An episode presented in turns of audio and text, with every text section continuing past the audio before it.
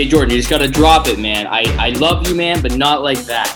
We're never gonna be like that. It's never. I, I can't date you, man. It's too complicated. Can't do it. Okay. I already hit record. I'm gonna have to edit this out now. Okay. Three, two. Hey everybody, welcome to Big Dog Ball Talk. I'm the Big Dog Bad Acorn here with my platonic pal Jordan Flegel. Jordan, Broke my heart, Matt. man. how's it going, man? Well, you like I said, you just today? broke my heart, but I can move on because the NBA season starts tomorrow. Woo! Let's go. Hope everyone else is as pumped as uh, Flegel and I are for the NBA season Oh. start. I mean, I every am year so excited.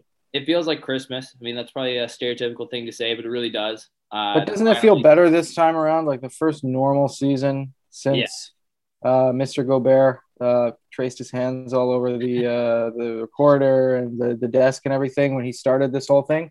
We're back. We're back to normal. Just before Halloween. This is uh, this is like my uh, my saving grace every fall. I'm getting a little down, whatever, and uh, Yep. the season picks me picks me right back up. Well, I mean, even right now, it's a, a rainy, gloomy day as of recording this. Uh, you know, I've got my nice Yep. chamomile tea here. We're just settling in. We're gonna have a nice classic chat about basketball. Uh, we're playing basketball. My favorite play is the alley oop. You may, you may know that from Mr. Kurtis Blow, uh, or or Bow Wow, depending on your era. Uh, but everybody, again, thank you so much for tuning into Big Dog Ball Talk. Uh, Flegel and I have already gone and previewed every single division, every single team in the NBA leading up to uh, this season. So if you haven't listened to those, go check them out. Uh, you know, you'll, you'll get a lot of our in-depth takes because uh, right now we're going to be focusing on the major awards uh, and uh, you know the hardware that some of these teams are going to be taking home. Uh, we're talking MVP, Rookie of the Year, Most Improved, Coach of the Year, uh, as well as who's going to win the Larry O'B and take home the Finals MVP. So it's going to be a loaded show. This is going to be probably closer to two hours. So uh, book out some time uh, to, to sit Mhm. down and uh, maybe spread this out throughout the uh, your listening pleasure, uh, however you like to divulge into your podcast. But uh, it's going to be a, a great special time for us to you know be able to get in here. Uh, but again, everyone hope that you're uh, you're enjoying uh, the podcast so far, and uh, we're also finally in agreement now. Me and Jordan will be uh, revealing our infamous fifty dollar bet again. Yes. That is five zero fifty dollars Canadian. So uh, this is high stakes for us. Very, very, very high stakes. Always has been. Yeah, and uh, again, historically, uh, we'll get we'll get actually we'll get into the history of all that too. I mean, uh, it's a lot of just to foreshadow. I usually win, uh, and I mean, No. Who could be surprised? Not me. Uh, but Jordan, let's get right into this. Why not? Let's Sure. let's, let's stop cutting hairs here. We're gonna start off with some of these young guns. Let's start with the rookie of the year race. Uh, there's a lot of top picks. You know, Cade Cunningham, Scotty Barnes with the Raptors. You got Jalen Green. Uh, you even got you know guys like Jalen Suggs. Uh, who are Mhm. you feeling right now could be the front runner for this award? Yeah, well, for this, Matt, I, I went and looked at uh, various uh, odds makers just to look at the top odds for for uh, for rookie of the year this year. So, Cade is the front runner at plus two fifty, then Green right behind him plus two seventy. Suggs is plus seven hundred, and Mobley is plus nine hundred. Mhm. And that's what caught my eye, baby. I think Mobley's going to win Rookie of the Year because I think he's going to be on a team that's not horrible. Like the Cavs are going to be bad, but they're not going to be that that bad. And I think that's going to what that's going to be what helps him win the award. Um, like playing with guys like uh, like in the front court, him and Jarrett Allen are going to be sharing the front court together. There's already talk that you know they they've got a pretty good defensive connection there going. Those kind of twin towers, kind of throwback to two big tall guys Mhm. uh, who can protect the rim. And I think uh, Mobley's going to get as much scoring uh, opportunity as uh, as he can want. Pretty much. I mean, he is going to have to share that load with um, Sexton and Garland, who are also going to want to score the ball. But I think um, he's going to get tons of opportunity because uh, you know he's their top top pick uh, this year in the draft, and they're going to want to develop him. And so uh, you know all, all those other guys I mentioned are good good choices as well. Like I think Cade has a pretty pretty darn good chance to win. Um, and you know I was considering that as well, but I, I think I think Mobley might be able to sneak this out. Yeah, I, I think that's a great pick. Uh, I mean, I've said it before uh, when we were going over the Central Division that Mobley was uh, probably my favorite prospect coming into this draft. Uh, a great big man, great wingspan, uh, able to run the floor really well. Uh, and he can space the floor uh, very well as well. So, uh, I mean, how many times do I say well? We'll figure it out.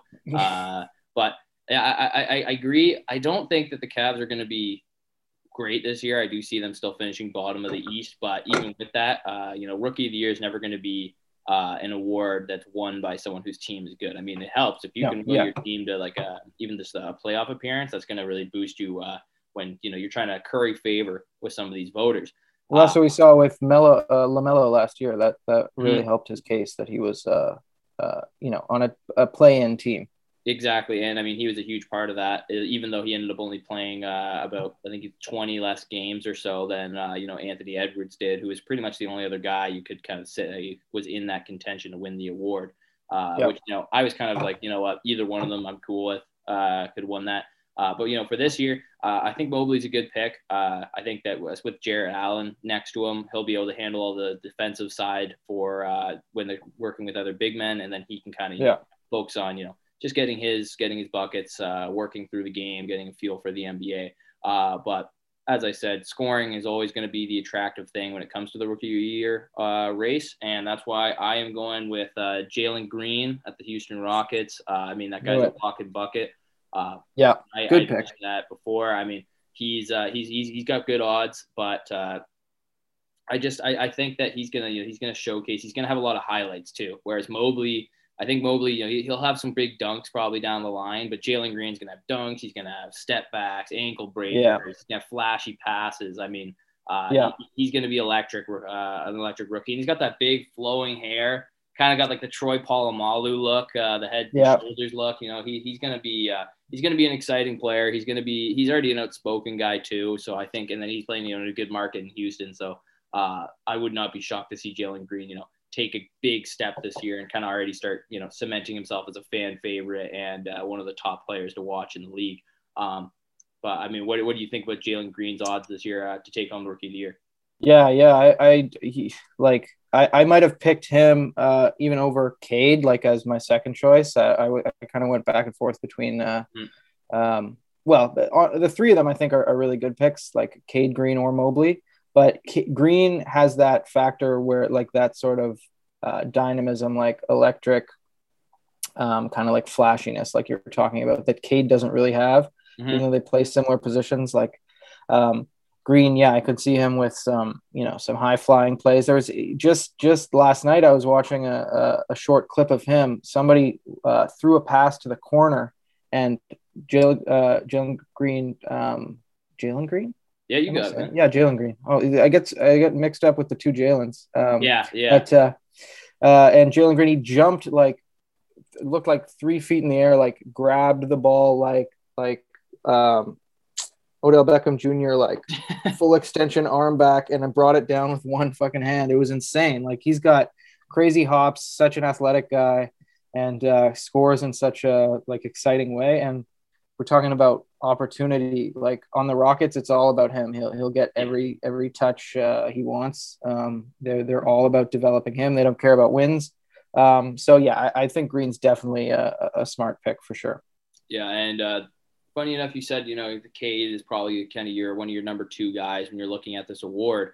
My number two guy, it's not Cade, it's not Mobley, it's not Suggs, it's a Toronto Raptor. We the North, Scotty. Scotty Barnes, baby. He's gonna be filling the stat sheet. Uh, Yeah. again, you know, as I said, I think that the award has a lot to do with you know how popular the player gets uh, as quickly as possible. And I think Scotty Barnes is going to be like one of the most like memeable and one of the funniest guys in the NBA this year.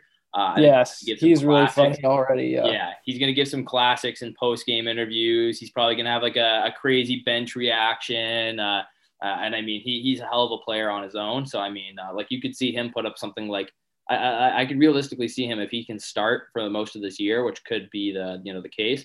Uh, you know, Yeah. he could average something like 15, 5, and 5 for sure. Yeah. and Get it done on both ends. Uh, so I mean, Scotty Barnes, I think uh, you know if you're looking for a good value pick, I think Scotty Barnes is probably the way to go. Uh, For I don't, but and, and I wish that I kind of had a good sleeper pick. I think if I had to go with one other other guy that would you know would be down on the odds, maybe someone like a James Bouknight, who is gonna Yeah. he's gonna come in there. He's gonna probably be coming off the bench, but uh, you know with Scary Terry and Lamelo there. Uh, in Charlotte, that kind of dwindles down uh, his his role in the rotation, but Yeah. it's a bucket getter. So I Yeah, think that he sure. surprise a lot of people, and who knows, maybe you know a couple guys go down and uh, he'll end up kind of vaulting his way up. Is there anybody you can think of offhand that uh, you know could surprise some people this year, not necessarily uh, a top pick in the draft? Yeah, it's uh, it's a good question. I mean, uh, Sengun, I think, could do some things down in Houston because yep. uh, he's a guy who's played professionally overseas. One of those Europe European guys who's you know played with grown men um, and can adjust to the NBA. You know, uh, we'll see, but uh, in theory, could adjust to the NBA better than uh, a rookie out of college. Um, so I think you know he he's got an okay shot. Um, Bouknight for sure, and uh, like someone like Chris Duarte, also uh, a guy who's got a lot of you know hype coming into the league, and uh, who who looks like a guy who might be ready to contribute right away. Mm-hmm. Um, and I mean, not exactly a sleeper pick. He's got the third third highest uh, odds here, but like Jalen Suggs has a good chance to win it as well. I mean, sure. uh, he he'll have plenty of opportunity in, in Orlando. The one of the reasons, though, I I think he'll have trouble really standing out down there is the other young guards they have yeah. there. Like they're going to play Fultz and they're uh, they've got Cole Anthony down there as well. So I think it's going to be harder for him to stand out. But yeah, um, I was about to say does, that as well. I think they're going to, unless they're going to run some kind of crazy like old Phoenix three point guard system, I think that uh, yeah. kind of take away from each other. For sure and um, and and I think that's also why like someone like Davion Mitchell, who's uh, mm-hmm. you know going to be a good rookie, who's going to be ready to to do some things. He's more of a defensive minded guy, so it's harder to win Rookie of the Year when you're uh, you know that's your your more your strength is more on defense than it is on offense. But uh, also the, in, in Sacramento, there's a bit of a uh, they're they're very guard heavy there as well, so it'll be yeah. hard for him to stand out. So so yeah, you got to kind of take that into account too. Obviously, when you're when you're looking at uh, who will win Rookie of the Year. But there's, uh, I, I don't think, I don't think Cade is as like clear cut as a favorite. Like sometimes you have the, number one overall pick, and you're like, as as long as they don't, they're, they're not injured, they're going to win no matter what. Like that was the mm-hmm. case with LeBron and even like Anthony Davis, guys like that. Although I think I think maybe uh, Lillard took it yeah, from uh, Anthony Davis. Yeah. yeah. So, but anyways, uh, you know, guys like that um, who uh, who are kind of sure things. I don't think Cade is that. So, so yeah, I, I think it's could be any of those guys we talked about. Definitely could be the wide open field for sure. Yeah, for sure. Uh, and I, I do want to make a quick formal apology. Davion Mitchell is wearing number 15 this year. Aha! Thank okay. God. Uh, I think that, that, I think that was already yeah that might have already been a, a thing uh, before the rant, but I'm gonna pretend like it was due to me. I'm gonna think that I had some kind of play in that. Yeah, they they listen. Do we have any listeners down in uh, Sacramento area? Uh, not that I'm aware of, but I mean, hey, uh, anyone here from Sacramento is listening right now, or even California in general, uh, shout out to you. We see you, and uh, if there's anything you guys want to see, you know, hit us up on uh, any social media platform at Big Dog Ball Talk, and uh, maybe we can get a little bit more uh, Cali smooth energy in here instead of Northern Ontario honky energy. but I think that we've pretty well covered our, our bases for for the freshmen coming into the NBA this year, and we're going to move on to some guys who likely have been in the NBA for a couple seasons now. They aren't quite, uh, you know, starting for their team. They aren't the stars, but they provide a huge impact off the bench. We're of course talking about the Six Man of the Year award. Uh, right now, there's it's kind of it, for a long time, right? Lou Williams, uh, you know, uh, Jamal Crawford. There were uh, Eric Gordon. Uh, there were always kind of staple six men. And right now, yeah. I kind of feel like the NBA is kind of missing that. You know what I mean? You don't yes. have a lot of that. So I, I don't think there's a clear cut favorite. Do you have anyone in mind right now who you feel is uh, your personal favorite right now to win the award? Well, the odd, odds makers put Jordan Clarkson as uh, a head and shoulders above everyone else. Yeah, he, he, obviously he, won the award last fast. year. Yeah. And uh, and he's kind of taken that Lou Will kind of um, yeah Jordan Crawford not Jordan Crawford geez, Jamal Crawford although Jordan, yeah, Jordan Crawford, okay. shout out to Jordan Crawford um, uh, he's kind of taken that that role like uh, it comes off but but but even though he is a bench player can be one of your best scorers or your your you know top scoring guy any given any given night and uh, so yeah I, I I could see Jordan Clarkson winning it again it was last year between Clarkson and Ingles kind of down the stretch two guys both on the Jazz because they're such a deep team with so many competent uh, guards and, and wing players. Mm-hmm. Um, so I could see either of those guys winning it. But uh, a guy who I think uh, players or not players, but the league in general and voters and and everyone will really like the story if this guy's playing well and his team's playing well, and he's kind of uh, already a beloved guy, already a legend. Uh, I think it's Derrick Rose. I think he's going to win the award because like I think I think Kemba is going to come in, you know, reinvigorated being in New York. He's obviously going to start.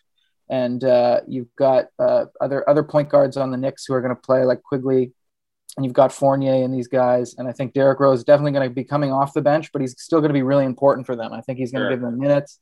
Um, you know, uh, playing under Thibs, he's always going to get minutes there, and uh, and I think he's going to be an impact guy. And uh, I think he really helped them last year, and he's a big part of the team. And um, and I think the Knicks. I know you're high on the Knicks this year. I think they can definitely get better and uh, sort of do better than they did last year. And I, I think uh, he can definitely win the award. No, I love that take, Jordan. I love the pick. Uh, D Rose was actually kind of on my short list for guys when I was looking at. Uh, yeah. And again, I, and Jordan Clarkson, uh, you know, uh, he's going to be up there for sure. The Jazz are going to be contenders this year, and he's going to be uh, a big reason just to come out there and get buckets and you know uh, play make when the for the second unit. Uh, yep. But who likes repeats? That's not fun. Uh, no. So yeah, I, I'm, I'm I wanted to go a little bit off the board. And this is a guy that I think a lot of people don't even see as a six man, especially if you don't watch a lot of their games. Uh, but Tyler Herro, uh, I think, yeah. is going to be in serious contention this year because Duncan Robinson is actually the starting two guard there. Uh, and their team's, you know, they're going to be an exciting team, heavy on defense. They don't have a ton yeah. of just pure scores. Tyler Herro is going to be in that situation where he can come into a game and they, if they need someone to get just start shooting at will, and he's good at he's crafty on the inside as well. Uh, he's got yeah. a good handle and he's got good length. Uh, pretty sneaky athletic as well. Like I mean, he was uh, and when they had that bubble run in the final for the finals, I mean, he was dunking as well. Uh, oh, yeah. I'm pretty sure he almost dunked on LeBron the one time. Like, oh, it's know like a poster, but I mean, he he still he said he could go back home and tell people he dunked near LeBron, and they'd be celebrating. Yeah. Herro. Oh, he he uh, was crazy. He was out there snarling. He was uh, mm-hmm. he he killed it. He definitely had a maybe a little bit more of a, a sophomore slump, and he just came out in yeah. the media recently saying he thinks he should be in the same conversation as Trae and Luka, yeah. which is blasphemous. Okay, yeah, blasphemous. Um, but yeah, I mean, I, I do see a big season coming for Herro, uh, and I think you know the team success of Miami is going to play a big part in that. Uh, but again, he's yeah. a popular player. Uh, he's going to be putting up big scoring numbers. I feel off the bench, and mm-hmm. Uh, you know the only thing I think that could really hinder him in that is uh, you know possibly if he does end up getting moved into the starting rotation and Duncan Robinson becomes a six man.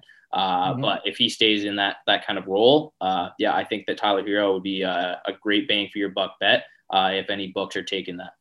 Yeah, for sure. Yeah, I think that's a great pick. And uh, yeah, I didn't even really think of him because I like, uh, yeah, I guess with the new additions and everything, like Miami's obviously got a different team from from yeah. last year, but I kind of pictured him as a starter. Like I know he was hurt some of last year and and uh, yeah, wasn't hasn't necessarily always been a starter, but that's kind of what I pictured him as. But yeah, if he's going to be coming off the bench for them, I think he's going to be their main uh, scoring threat off the bench. And uh, especially when you consider that Miami, kind of an older team, are probably going to take uh, the whatever opportunities they have to mm. lessen the load on Lowry and on uh, even Tucker and Butler uh, during the regular season, whether that's resting them for whole games or just trying to dial their minutes back. Tyler Herro is going to have a bunch of opportunity to play, and I, I, think for sure he could he could take home the uh, six man of the year for sure.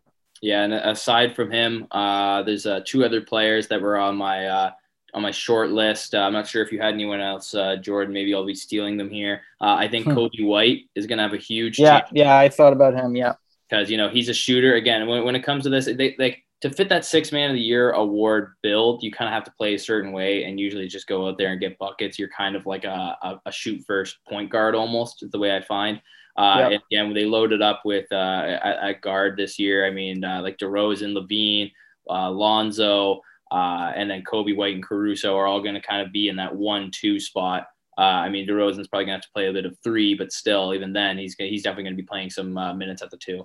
but I think that you know, Coby White is going to be that odd man out. He's going to have to start coming off the bench, but he's got good size, great shooting stroke. you can take it yep. on the inside as well. and the other guy Super that fast. At, yeah, very yeah, he's a sneaky guy. Uh, and uh, the, the other guy I've got, you know, I thought I thought when you were talking about him that you uh, you were gonna or you you were making your pick. Uh, I thought you were talking about him, talking about uh, cementing himself as kind of a legend in the area. I thought you were going to go with uh, the OG Bobby Portis. Oh, Bobby, yeah, yeah. Because I, I mean, if he can keep up, and I don't, I think he's one of those guys like he's a big energy guy, and yeah. it's not always going to be uh, like a finals atmosphere in the arena for him to feed off of. But yeah. he last year should have his, his, his, eyes are always all the way open, but he, he's yeah. he's ready. Yeah. Every game is a finals game for, uh, for Bobby. yeah, yeah. But even last year, man, and I mean, it sounds stupid. But like I had him for my fantasy basketball team, and I was like, does anyone know this guy's sick? Is this, is this we talk about like a steal and a block a game, like six boards? Yeah, he does do a little bit. He stuffs the stat sheet quietly. He's a, yeah, yeah. But he's just not a super flashy guy. So I mean, Bobby Portis and Coby White are probably uh, two sleeper picks as well on my side. Uh, is there anybody else you think that uh, could have their name sprinkled in the mix there? Yeah, I think one more guy I was looking at. Uh, uh, shout out to the the Honkies down at Atlanta, uh, Kevin Huerter. Yeah, um, I think Red Velvet yeah, like he's gonna probably still be coming off the bench because they've got, you know, their depth chart, uh, uh, the Hawks depth chart of you know wings and, and shooters, uh, shooting guard, small forwards is pretty uh, pretty long. Like they've got Bogdanovic and they've got the guys they've just drafted like Reddish and uh, and you know a few other guys there. So Huerter's probably going to stay coming off the bench. But we saw last year in the playoffs in that I think it was Game Seven versus Philly. He had like mm-hmm. 27 points or something. He he he popped off and he really showed that um, he can shoot the ball and he's got great size for the position and he he's not uh, a huge defensive liability. He can he move his feet a little bit and smart guy. So I think uh, you know he's still so young. He can definitely get better and I, I think he could uh, sneak in in the race. No, I, I think that's a great pick as well. Uh, I mean, I'm a big fan of Huerter. Uh, he can he, he showed in the playoffs. You know, he's he's a bit of a flamethrower, and we kind of yeah. need that guy now that Kyle Korver and JJ Redick have uh, transitioned yeah. to the next phase of their lives. Uh, and you know, it kind of felt like there was like something missing. And you know, now we have we have got Red Velvet. He's already got a sick nickname. I mean, whoever came up with that, give yourself a pat on the back. Uh, yeah. Again, that one kind of started floating around when they were uh, the Hawks were making their playoff run.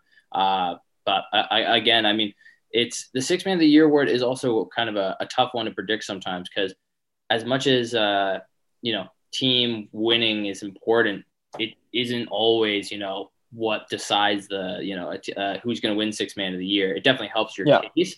Uh, yeah. But you know sometimes you'll have these guys that come off the bench and you know they'll score like 17 points a game, but their yeah. team sucks and nobody will talk about them.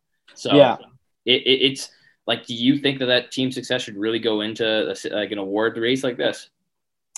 Yeah, well, it's it's tough because the you know, it, like most of your best players for most of the teams in the NBA are going to be starting. So it's like w- there's only in certain situations will you have one of your better players coming off the bench. Like Manu Ginobili came off the bench so many years in San Antonio, but that wasn't because he wasn't one of the five best players. He was probably the third best player on that team for for most of that time, behind uh, Parker and Duncan. But it just worked out better to have him, you know, come off the bench, insert yeah. some energy into the game, and uh, but then, you know, often um, those guys who are sixth men on better teams are sometimes overlooked for guys who are sixth men on worse teams who have better stats. But, uh, you know, th- those guys are just as talented on the better teams. You know what I mean? Like if they were playing yeah. on, the worst team, they'd, they'd be able to fill up the stat sheet. So, just like a lot of these awards, I think it's just a balancing act. Like you take into account as much as you can. I think for for almost anything, even for something like Rookie of the Year,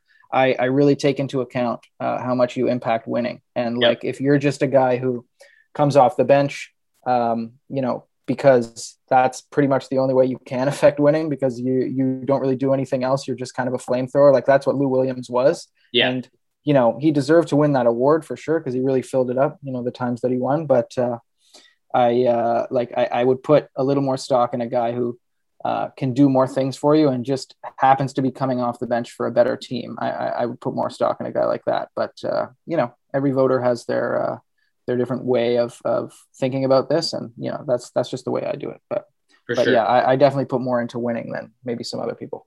And uh, you know, as we move on from uh, the six man of the year, we kind of given you our uh, headlining picks there. we're gonna move on to you know we're talking about guys that come off the bench, and sometimes for this certain award, guys come off the bench and they quickly find themselves in the starting lineup, uh, and that's in the mm-hmm. most improved race.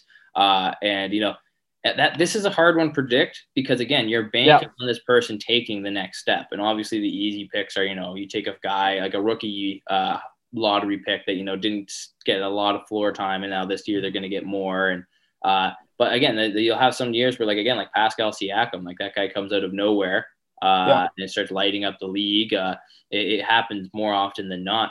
Uh, so I mean, Jordan, do you have anybody off uh, offhand that you know you think might just be willing, just right right on the the precipice of taking that next step? Yeah, I think in this particular case, the and I'll get to the odds in just a sec, but the the clear front runner and the most you know obvious pick for this award. Um, sometimes when I see like uh, you know the most obvious, uh, you know the, this guy's definitely going to do it. I, I, don't always get on the bandwagon because I think, yeah. well, you know, there might be other, but I think for this in this particular scenario, the most obvious pick is the guy, and there's a reason he's the most obvi- obvious pick, and I think it's Michael Porter Jr. I think mm. he has all uh, the opportunity and he just has to step into the role like not not it's not always that you have a player who could win this award in any circumstance probably like yeah. that's how skilled this guy is you know he had a lot of injury issues and that's why he fell so far in the draft when he was drafted um, but has shown that he can be one of like look like one of the most dangerous young players in the league with his shooting range and his size and um, I've talked about before. Like sometimes he just seems completely fearless, um, and a guy will just you know go out and shoot in anybody's anybody's eye. Um, yeah. And uh, you know he could win this award just through the natural progression of his career. But the fact that he's on this team with their second best leading scorer and second best player down um, in Jamal Murray for most of this year, he has all the opportunity to step in there and uh, be the primary scoring option, basically. Yep. Even though Jokic might, uh, you know, might be that to some people, he still wants to facilitate, and he plays best when he's got a really, really, uh, you know, good uh, 25 or, or at least 20 plus per game scorer next to him who he can pass the ball to and work off of. And uh, Michael Porter Jr. is just going to have all that opportunity. He just has to step into it. As long as he can stay healthy, I think it's his award to lose. Yeah, uh, I think that you pretty much nailed it with that take. Uh, yeah, he, he's been should be. I kind of gassed him up uh, pretty hard, both yeah. uh, in style, uh, in terms of his play as well as his physical appearance. Uh, big NBA guy. Uh, but uh, yeah, I think I think that the, it's kind of his award to lose. You said it right there perfectly. Uh, yeah, he's he's got all the the telltale signs of a star in the making. Uh, and I think this one is, you know, it's just going to come down to the work ethic. If he's willing to, you know, yeah. really take that next step, uh, if he's going to have that killer mentality and, you know, he's going to be able to work off of Jokic, which should be pretty much effortless because that guy's going to take a lot of attention away from you and he's going to yeah. set you up very well uh, to score. So he's just got to knock down those open jumpers that he's going to get. Uh, and again, for him, sometimes he gets a mismatch. He gets a six foot four guy on him. He's 6'10. He's going to be able to rise above it like there's no one there. Oh, yeah.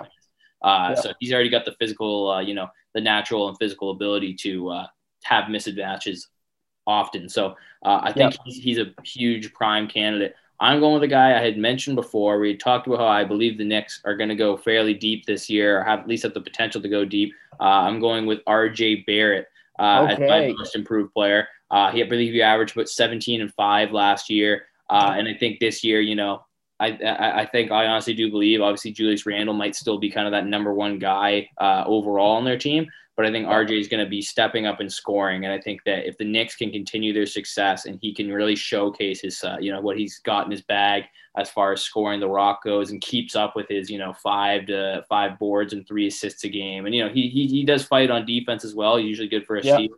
Uh, I think if you can get somewhere in the range of 22 to 23 points uh, per game, which I, I, I, do believe is possible for him, especially now in his, uh, I believe, his third season, uh, yeah. I, I, don't see why RJ couldn't be in that conversation. Uh, I haven't heard a lot of talk, at least, I, I personally, I haven't, uh, about RJ possibly being the most improved player, but no, me neither. I, I think that that you know he definitely should be because he's kind of one of those guys where I feel like he's been he played pretty well his rookie year, and he's but he plays kind of under the radar, even though he plays in the biggest uh, basketball market, essentially, in the, like in the NBA. Uh, yeah. He, he doesn't really get the love and the attention that I believe he deserves. So uh, I think RJ Barrett could be a guy that turns some heads this season and uh, maybe sneaks away with his award. Yeah, I, I love this take because I just, uh, yeah, like there was someone else on another podcast talking about how, it, it, like exactly what you just said. No one's really talking about him for uh, most improved player or just in general. Like yeah. he, he's just a guy who's you know he's the same draft class as Zion. They obviously both went to Zook, uh, Duke together. Yeah. Um, and uh, like like last year he he averaged almost 18 points a game. Like that. Yeah. Like yeah. that's that's no joke. Like that, especially in your your um, your second year in the league. Like uh, you, players normally from their second to third year, like their third year is really when they kind of show you uh, who they are um, and, and how good they can be. And they often make a jump. Um, and, you know, if, if RJ Barrett's a 20 point per game scorer, like that's, that's incredible for the Knicks. Like that's going to raise their ceiling so much um, to have a, another guy beside Randall plus all the other talent that they've added. Mm-hmm. Um, and, uh, like he's not the best defender in the world, but he's six six, which is just great size for the position that he plays and allows him to slide down to the three sometimes, and who knows, maybe even try out the four if uh, you know if he can beef up really a little bit and yeah, and uh, you know bang with the the big dogs down low. But uh, like I, I I love the pick, and uh, I think for sure he should get a lot more. Uh, should be a lot more conversation around him possibly winning it because he's just so so gifted. Like everything he does, like as he, when we we uh, as Canadians, you know, watched him yeah. rise up the ranks. Uh, you know, playing in all these uh, international tournaments and stuff. Um, and then, yeah, like I said at Duke, like he's just a guy. He's, he's just got great scoring instincts and just really looks like an NBA player and always has. And yeah, I, am rooting for him to just keep getting better, and I think he will. Yeah, and uh, another guy I want to throw his hat in the uh, in the race, uh, and this is maybe maybe I'm blinded because I, I was so big on him coming out of Michigan State. Uh, he has a huge highlight reel now. Uh, and again, I've been a big fan of him. I think he's developed a pretty solid outside shot as well. Uh, but I think that honestly, it's going to be, you know, maybe the highlights he's going to have with LaMelo. They've already Draymond Green. You? No, no, no, no, no, no, no, no, no, hell no, hell no, hell no. Uh, no, I'm talking about Miles Bridges uh, yeah, yeah. over there in Charlotte. Uh, I mean, he, he's really started to step up his game. Uh, he definitely needs some work uh, on ball for defense, especially down low, because uh, you know he plays that three, maybe a bit of an undersized four. But if we're talking about big dogs, he plays. He's got that big dog mentality. He's got a bit of a dog in him. Uh, yep. You know, he fights for those loose balls, and again, he's explosive. Everybody knows he's got insane bounce. Uh, you know, he's, he's always throwing down these crazy oops, windmills, reverses, whatever you want to do him to, to do, he'll do it. Uh. And uh, you know, I think that we could see him. I think I believe he was about uh, 15 points per game last year. Uh, I, again, I can see him now, him and LaMelo, uh, you know, teaming up, trying to build that young core up a little bit more. Uh, I could see him easily getting closer to that 20 point per game range. Uh, you know, add in maybe six or seven uh, rebounds a game. And we're talking about a guy who's you know really stepped up and evolved his game. And I think he's only uh, moving into his fourth season now, still still under 25. So as as far as I, I, I know, I could be wrong on that, but no, yeah, he's still he's still just 22. Oh well, shit. There you go, man. I wouldn't yeah, mind. Uh, but yeah, I, I think that he's got a ton of potential. For sure. Or no, sorry, he's 23. 23, my bad. Yeah, um, 22, 22 last season. But uh, yeah. no, for sure, he's got, uh, like, I think he works so well with LaMelo and fits that team perfectly. And he shot 40% from three last year. Yeah, um, no, he's, he's got a strap. So, you know, if he, and that's, that's up from like the low 30s the first couple years of his career. And uh, that's, that's going to be the most important thing for him to to keep you know hovering around that. You know maybe he shot uh, i'm looking at his uh, basketball reference page right now like four and a half uh, three point uh, attempts last year. Yeah. And you know maybe if that goes up a little bit and he loses a little bit of his uh, uh, efficiency there that's that's fine as long as he can you know hover around 40% or high 30s um, and you know take a few more threes to really space the floor out for for LaMelo I mm-hmm. think uh, I think him and LaMelo are a great combo going forward, and you can just really build around these guys. I think he's like to me just feels like one of the most solid like role players you can have going forward into the next like five years. Exactly the guy that you, that you want. 100%. Yeah, he may not end up being you know an all star or anything like that. Uh, yeah. But you know when you have a guy like LaMelo, where you know he is seeming like he's going to be a franchise player uh, if you can find someone who not only he likes but plays well with on the court, and then they can get results together. I mean, who knows? Miles Bridges might just have a career for himself because he's like he, he's LaMelo Ball's right hand man. And again, that's going to be exciting for Charlotte Hornets fans to watch. Like, I mean, they're going to have the beautiful yeah. court, beautiful arena. Uh, you know, nice, nice, nice uniforms to throw on, and they're, yeah. they're going to be exciting to watch this year and uh, for years to come. Honestly, uh, you know, the, the the Hornets got a great future, great prospects there. Uh, Finally, Yeah, finally, honestly. I mean, again, we, we talked about that before. Uh, you know, so Charlotte, look for Miles Bridges, take that step. He's going to be, uh, I mean, Yeah. sure those, those annoying announcers of yours are going to be going, oh my God, Miles Bridges, he's got to be the MIP. He's got to be. LaMelo's the MVP. Oh my God. And that's that MJ. MJ's, oh, he's our owner. I forgot. Oh my God. Shut the hell up, man. Whatever that guy's name is, give him a friggin' slap in the We'll back of his out. balding head. I can only imagine he probably has like a little horseshoe going on. I can say that. I've only got about four years till I'm at that point anyway. So uh, then we Yeah, can. you're his. Uh, you're his successor, Matt. You're going to be down there next when he There we go. retires. You're going to take the reign. yeah, yeah. You know, you, you never. sound exactly like him when you do the impression. I, true. I can't really tell. I just close my eyes. I'm I'm like that guy from. Uh, I'm like that guy from Police Academy. I can do any impression. True. Whatever one you name, I can do it. No problem. Uh, just You don't are. ask me right now. I'm just. I'm feeling a little tired. oh, Uh, you got but it. Don't worry. uh, you know, I, we, we we went over some got people who you know are going to be stepping up, improving their game. Uh, let's talk about someone who really needs to step up, and that's you, Jordan. Uh, historically, me, sir. fifty dollar bets. Flegel and I have been doing this for, oh, I guess this will be year six. We're getting into this now. We're doing this now. Right now, All been six years. You've only won on once. Excuse me. That's that can't be One year you've won. I think about the math on that. Think about the math. I guess this will be year six. It's been five years. You've given me the equivalent of two hundred dollars because again, equivalent because You know how many won. times LeBron has lost in the finals? Yeah, uh, that's what you want to compare this to. Yeah. I'm the Spurs. You can be LeBron. That's cool with me.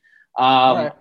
It- it- just to give a bit of a backstory again, Flegel had told it when we uh, previewed the Pacific Division. Uh, if you want, uh, check that out again. Uh, he has a great story about meeting Demarcus Cousins and talking to him about this bet. Uh, but essentially, it was the uh, the NBA season opener, and uh, you know we're shooting the shit, kind of doing what we're doing right here on the pre uh, this preview podcast. Uh, way way before Yeah. we're still uh, you know in high school at this point. And uh, I, I, you know, we're talking about teams we think are going to be good. And Jordan starts going on about the Sacramento Kings, how they're going to make the playoffs. And I said, no way. I like. Isaiah Thomas, Boogie Yeah. Cousins, uh, Yeah. whoever the hell else. They were good. They had the talent to do it. Quincy Acy probably was there. Oh Lord, Quincy. Acy.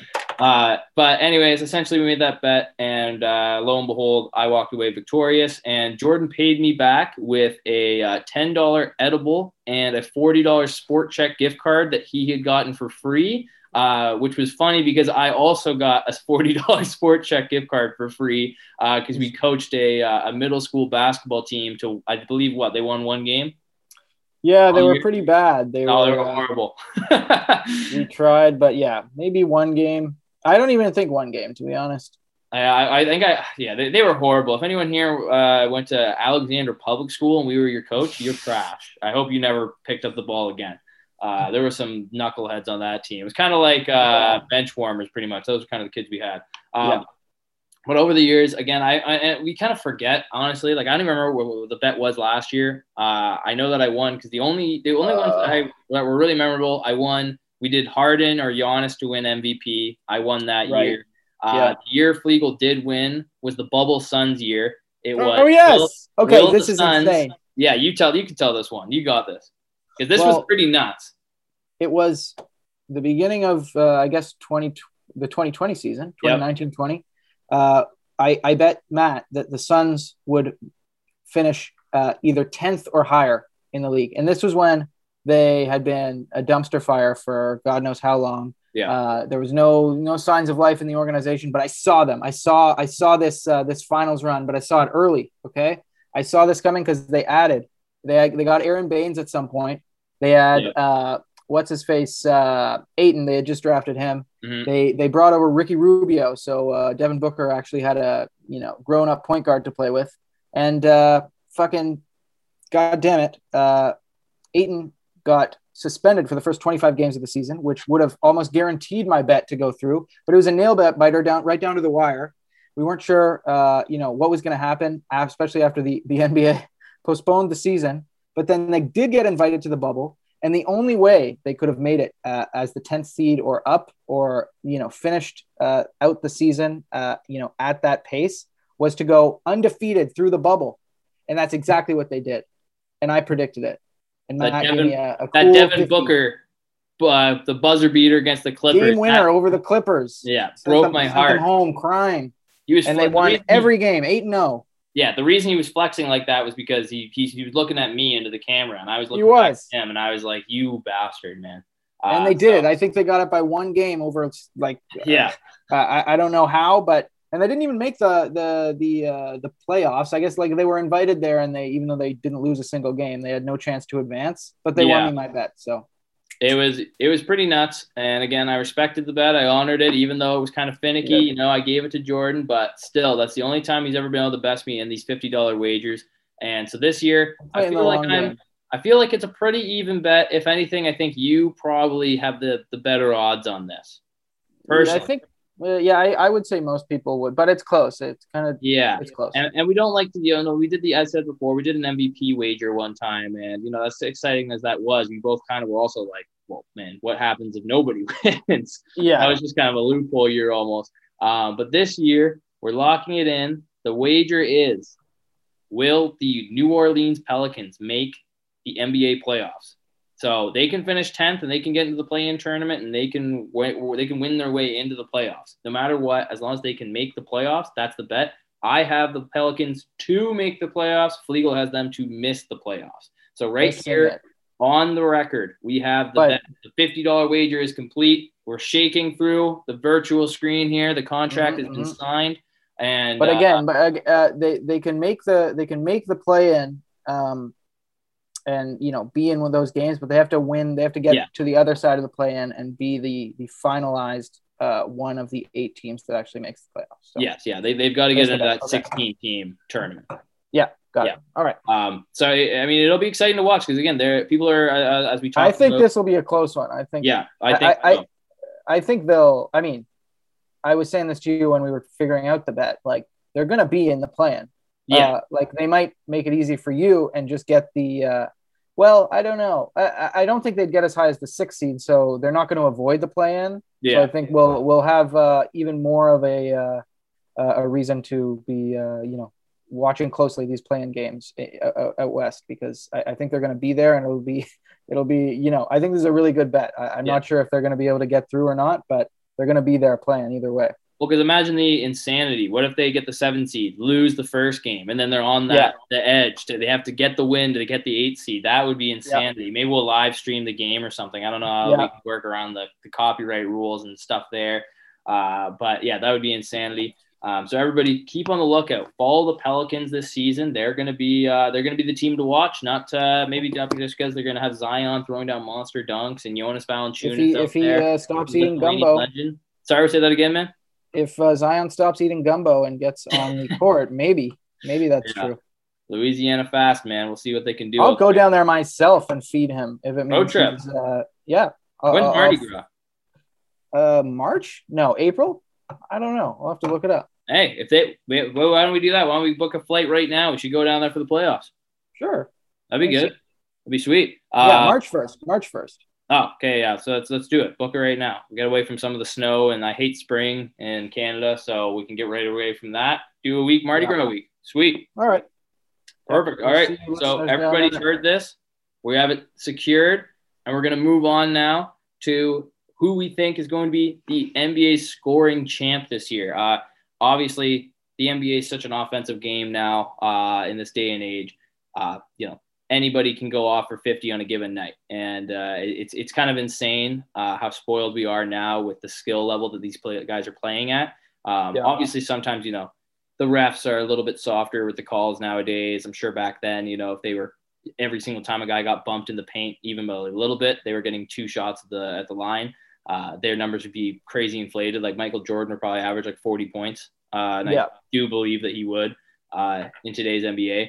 Because again, guys like Harden can do it. Can almost average. I think what was it, 35? He averaged one year, 36. Oh yeah, he was getting he was pushing forty there. Yeah. So, uh, I mean, it's definitely possible. Uh, I mean, there's a lot of names you can draw out of this one, Jordan. Uh, who do you think is going to have the hot hand this season?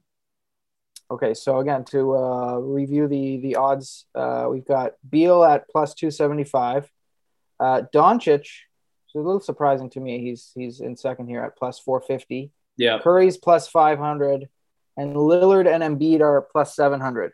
interesting. Um, and so there's some other guys I think they left out that could possibly in the mix, like uh, either one of the uh, Brooklyn guys, I think could maybe, uh, you know, if they were really motivated this year, um, get the scoring title. But I think the the idea behind that is you there's only one ball, and those guys, um, you know, as, as much uh, as great of scorers as they are, there's only one ball to go around, so they might kind of get diminished returns, like uh, one takes away from the other, not in you know team success, but in individual scoring. But uh, you know, Beal is I think is a good choice. But for me, I was just considering who is going to be the most motivated to win this award because I think there's a lot of guys that could win the scoring title.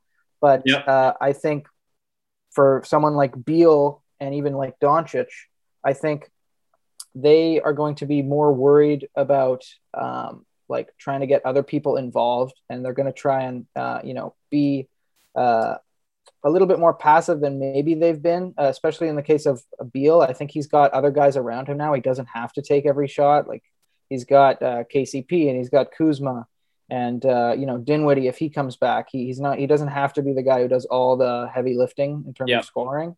And I think Doncic has his sights set higher. I think he's uh, smart enough to know that you know if they're going to succeed in the playoffs, he's going to need to have all these other guys clicking. Uh, you know, not just him. So he's going to you know, get Porzingis involved and uh, all their, you know, shooters around him. Um, and I think I think Curry is an okay choice, but I, I think um, even with him, uh, he's gonna he's got new blood in there. He's got Jordan Poole and he's got Wiggins, who's possibly going to take the next step. He's got other guys in there. Uh, yeah, Matt's flexing when I say the word Wiggins. I did bring up Wiggins. I oh yeah, you, you told me not started, to do it before this podcast started, I said we I there's I see no reason we should talk about Wiggins, but here I am. But uh, but anyway, later. You guys, my my, my preamble my preamble uh, ends uh, here with my pick. I think it's going to be Damian Lillard because I think he's going to be very motivated to uh, win with this team. He's got a new head coach. Chauncey Billups is in. But at the same time, it's not like these other guys where they loaded up with a bunch of help. Like I think he he does need to be um, Superman Lillard if these uh, these Blazers are going to win um, and you know go deeper in the playoffs than they normally do, which is first or second round. Um, because like we talked about in the Northwest Division pod preview pod, um, they didn't really load up. They didn't exactly get a heck of a lot better. The no. scoring load is still going to be on him. Um, and I think you know they they they're we'll see if they make any midseason trades if they finally move off McCollum um, or how and you know just generally how well these other guys do, like Nurkic, and how well uh, Larry Nance fits in there. Um, but I think I think they are going to be you know slightly improved just with you know the new energy of a new head coach and sort of uh, you know the finally getting off Zach Collins. You know that waiting game is over, but the scoring load is still going to fall on Dame, and I, yeah. I think he can do it. I think he can. He, he has all the skills and talent to to lead the league in scoring. Yeah, I think I think that's a good pick. He and yeah, you put it perfect there. I mean, he is going to have to be Superman. He's going to have to pretty much be shooting every single time that he has the ball in his hands. Uh, yeah. Against CJ McCollum's his only real uh, you know backup scorer on that team. No one else. I can't. I maybe Nurkic, but I, I realistically no one else on that team besides CJ is going to probably average over 15 points, which is yeah, that's going to be tough. that's going to be real tough for them to you know succeed in the West. Um, yeah. But I, I, think Lillard, yeah, he, he's already obviously been in the conversation for that scoring title before. Uh, and I think that, you know, years to come, he still will be. Because uh, again, he is one of the best shooters of all time. He can pull it from anywhere. Uh, he's athletic enough to finish inside. He's crafty with both hands. Uh, so yeah, I, th- I, think Lillard's a great choice. Um, my pick, though, I'm surprised isn't in that top uh, top of the top that you were reading off there for the the, the mm-hmm. Vegas odds. Uh, I'm going with a, guy who I just said before uh, broke my heart a couple seasons ago. Uh, that's Devin Booker. Mm. that guy's proven to be uh, yeah. an absolute Good weapon choice. on the court. Uh, he again, I feel he can score at all three levels. Plus, plus 3,500 in the book I'm looking at, Matt. You might want to. Uh, that's a good odds. Those are good odds. If, if everyone's looking for good odds, plus 3,500 Devin Booker to win the scoring title. You kidding me? You got Chris Paul next. He and yeah. on, and, and on those in that starting lineup, he is the go-to guy. He's going to be getting oh, probably oh, yeah. 35 to 45 percent of the shots. Yeah. Uh, and, and, again, we've seen this guy in a second year put up 70. Uh, so we know that you know he, he can go off for big scoring nights on a given night. Uh, we've seen him in the playoffs. He's willing yep. to put the team on his back, and you know in the fourth quarter he'll put up 20 points if he, if it need be. Uh, so I, I could easily see Devin Booker floating around that 30 points per game mark. Uh, the only other person on this team that's really going to be putting up similar uh, scoring numbers might be DeAndre Ayton. Because uh, Chris mm-hmm. Paul's obviously going to be deferring to both of them because uh, you know he's he's going to be just trying to get the wins. He's not there for the yeah. you know, points and everything. Uh, it's never been really his game. obviously, maybe his younger days, but and then you got like Jae Crowder and Mikal Bridges, who are there for the defense and the hustle and the energy. So uh, yep. yeah, look for Devin Booker to light this up because uh, I mean I, I, I I don't see a world where Devin Booker isn't going to be under 25 points per game. Uh, yeah. Like I don't know off the top of my head what uh, what he averaged last year, but I, I have to imagine it was high, in the high 20s, mid 20s. Uh, yeah. But uh, yeah, Devin Booker, I, I, I see being an electric player this year. And uh, if yeah, if you, I mean, hell, three point contest, I could see him. You know, he's to have his revenge tour. He's just to be going out there trying to make a name for himself and uh, you know live yeah. up this moniker that people are kind of trying to say he's kind of like the second coming of Kobe, which uh, you know he's definitely he's he's got some he's a little bit ways off. He's a ways away, but uh, I mean. Uh, if you're if you're in that conversation, you're getting that. You got to be flattered, uh, regardless. So uh, he's yeah, only 24, Matt. Did you know he's only? I know, 24. I know. the The league's in good hands. I'll say that. Uh, yeah. with with with the utmost uh, confidence. But uh, I mean, yeah, Devin Booker's my pick. Uh, good pick, good pick. Yeah, and, that's a real uh, under the radar one. Yeah, and, and, I mean, you know, you, you brought up some of those other guys, like these big guys. Like I mean, even Embiid, uh, he was up there in scoring as well. Uh, and yeah. who knows if Simmons going to be there or not. And uh, if he's not, who knows? Maybe the space floor, we're going to see Embiid turn into a whole new animal, and maybe he'll be pushing thirty. Yeah, yeah, yeah. I could see that happening for sure. I uh, my hesitation with Embiid is um, just the fact that he he gets injured a lot, and then mm-hmm. goes through periods where he's not. He's you know he's on the floor, but he's not hundred percent. If I if I could guarantee uh, a full season of hundred percent Embiid, uh, I think he's got as good a chance as anyone because he can score so effortlessly in so many ways and um, he, he's a good free throw shooter. So as a big guy, you know, he takes advantage of those opportunities, almost like free points. And uh, he's, uh, yeah, one of the best big men scorers we've, we've seen in the game. And uh, so, yeah, like he definitely has the skills to do it, but it just depends if he can stay healthy for a whole season and stay in shape for a whole season. Yeah. And, um, no and, more pregame you know, cheeseburgers. Yeah. Yeah or just one a week. You know, like you yeah. just pick a cheat day. Yeah, there um, you go. But uh, one other guy I think could maybe uh, sneak in here, uh, depending on uh, you know if if this works better in the mm-hmm. whole the the team construction um, for for this player to sort of go off because he can go off on any given night, but I don't know if he'll have the willingness to. But uh, Trae Young, oh yeah, could could lead the league in scoring. Um, just Easily. the you know the audacious way he searches out like mid-range sh- or not mid-range shots, like half court shots, like yeah, uh, 30 footers. And like he, he can light it up. Um, and he, when he gets in his zone, like he, he can get on, uh, you know, catch fire and uh, yeah, push 30 any night. But it, it just depends if, you know, the, the other guys around him are going to be working, if they're going to be available every night because they've got other offensive weapons on this team. So he, he might not be that guy that, you know, like Beal in the past, like we were talking about, that uh, that needs to take all these shots. He certainly yep. can do it, um, I just don't know if it's the you know that's the, the that environment's going to foster that uh, for him, but but I think uh, I could see him winning winning uh, the scoring championship too. Yeah, I mean, hell, Trae Young could lead the league in assists and scoring. It's possible. Yeah, yeah. easily possible. I mean, uh, yeah, he is kind of uh, he's everything Atlanta has right now. So. Uh, uh, yeah, I think Trae Young, another amazing pick there. Uh, I, I, and again, like I, am surprised that those odds you read off. Like I think Booker and Trae Young should be higher than like Luka or Embiid. Uh, yeah, it's yeah, it's interesting. Yeah, yeah. I don't know what Luka's doing up there because although he can score the ball, he's he uh, he's another one of those guys like like Young, like uh, Luka Doncic likes to distribute, and uh, you know he, he passes uh, the ball uh, and likes you know throwing lobs and you know passes out to corner corner shooters like just as much as he likes scoring. So yeah, I can't I can't quite see the situation where he leads the whole league. He he'll, he'll be up there like 25 plus, but uh, yeah, I, I, definitely like the the odds. Like the odds on Trae Young are to twenty five hundred. So, well, the last guy I'm gonna Young throw money down. Yeah, last guy I'm going to throw in there uh, before we move on. Uh, I, I, have I've gassed this guy up as well. I'm a big fan of his, and I think that him and his uh, new look Chicago Bulls are going to be definitely be putting up some numbers. Zach LaVine, yeah, he's yeah. going to be up there for sure. Because uh, again, we're talking three level scores. Uh, he's electric. Uh, and he probably will be the number one scoring option on that team. Uh, Yeah, now kind of sure. got a little bit more defensive there. Uh, obviously, DeRozan is going to be taking some extra shots as well. Uh, but he's also improved, uh, you know, over the past three, four years as a, as a great facilitator. So uh, Yeah. I think that it's going to be uh, offense centered around Zach LaVine and uh, with Chicago playing in kind of a weak division, uh, four games a year against some of these other teams like Detroit and I mean obviously Milwaukee's going to be tough, but Detroit and Indiana, uh, I think you could see uh, you could see a big explosion from Zach LaVine, and again he could be floating upwards around 27 to 30 points a game. Uh, Yeah. So Zach LaVine, another one of those uh, sleeper picks. Again, if if anyone's betting, if you make money off us, please send us like 20 bucks.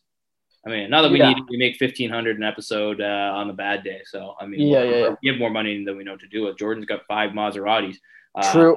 but his ceiling leaks. But I mean, that's That's just the way it goes sometimes. You got five Maseratis, but your ceiling can leak. You know, I almost want to make that my uh, my saying because I have said that before. Yeah, you Uh, have said that. the- I've, I've been saying that for years, but like from personal uh, experience. It comes well, yeah, you manifested it. Yeah, but no, yeah, twenty bucks or, or a cut, like I don't know. Yeah. What do we think? Fifty percent? Yeah, 50 We'll- we'll figure it out. 50 to you, 50 to me Sure. Yeah, of the total pot. And then, yeah, that, that works. Yeah, and then we'll send we'll send you back. You know what we think you deserve. It might not be much, but we'll, Yeah, we'll, so we'll figure send- all this out later. I'll send you a photo of me looking at a photo of Wiggins. Sure. autographed by Jordan. Perfect. Yeah. Great bet. Okay. Uh, and we're now going to move on to, you know, sometimes I feel like I can be a little defensive, Jordan.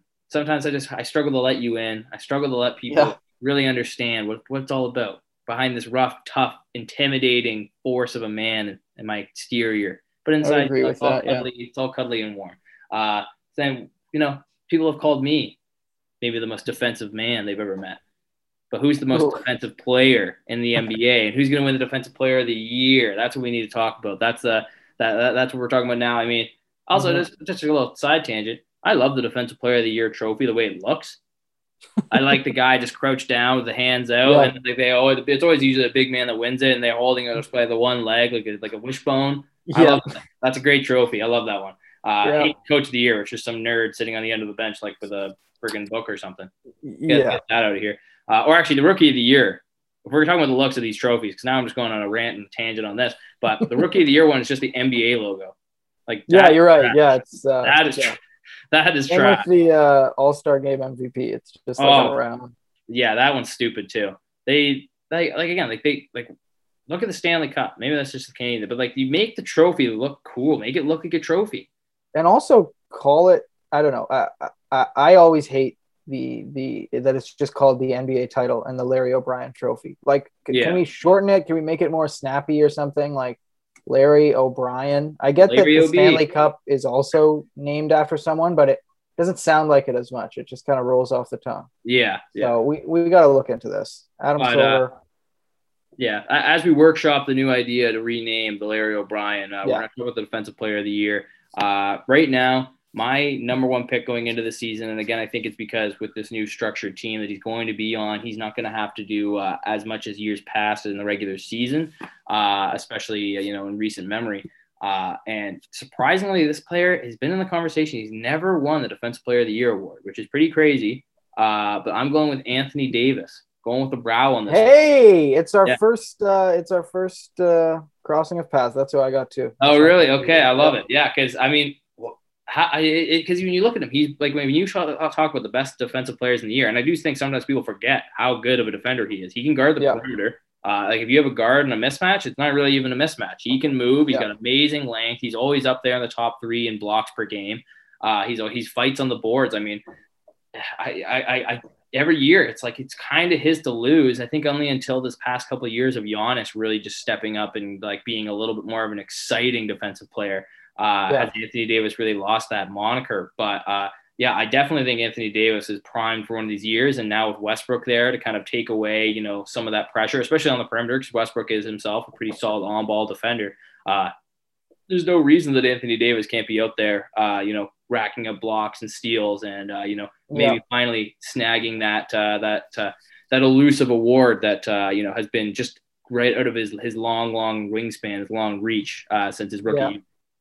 Yeah, yeah, I that's uh totally agree. It's it's like yeah, finally a situation where he doesn't need to do as much offensively uh, if you've got Russell Westbrook there during the regular season and LeBron when he's playing. Um, you know, Davis doesn't need to be the you know the the main focal point offensively and can just focus on on the defense, which the Lakers need. Like if they're going to win um, and going to go deep in the playoffs, they need to get back to that 2020 uh, championship run yeah. level of defense. And Davis is, starts all that, um, even if it's him out there with another big. Like he's the one who sort of anchors everything. Um, and uh, you know protects the rim, like you said, can go out on any switch. Uh, he's not a liability anywhere defensively on the floor. He's got like the longest arms, like great timing for blocks, and uh, knows what to do. You know, uh, you know, in transition after he, he gets a block or gets a rebound. A great defensive rebounder, uh, which is a part of defense as much as people like to you know forget um, and sort of gloss over that point. But uh, yeah, I love the pick. But you know what, Matt? You, I, I wrote someone down before Anthony Davis as my oh, yeah? before I landed on him and and uh, you you won't know unless you looked ahead of time. But um, this person has the third best odds in the league, and I wrote him down, and I was so I was so excited to say who it was. Third best odds to win. Uh, if it's Draymond, the podcast ends now. Luckily, it's not Draymond. Good. You get you get two more guesses.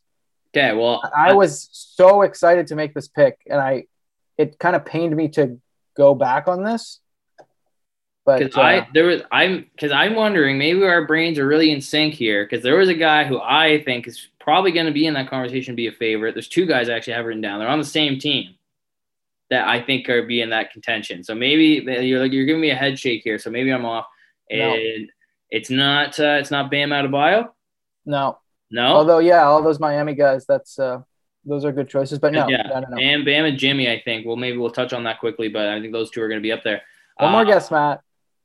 I was I was like jumping up and down.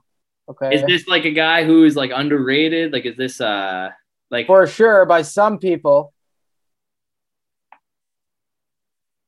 Porzingis?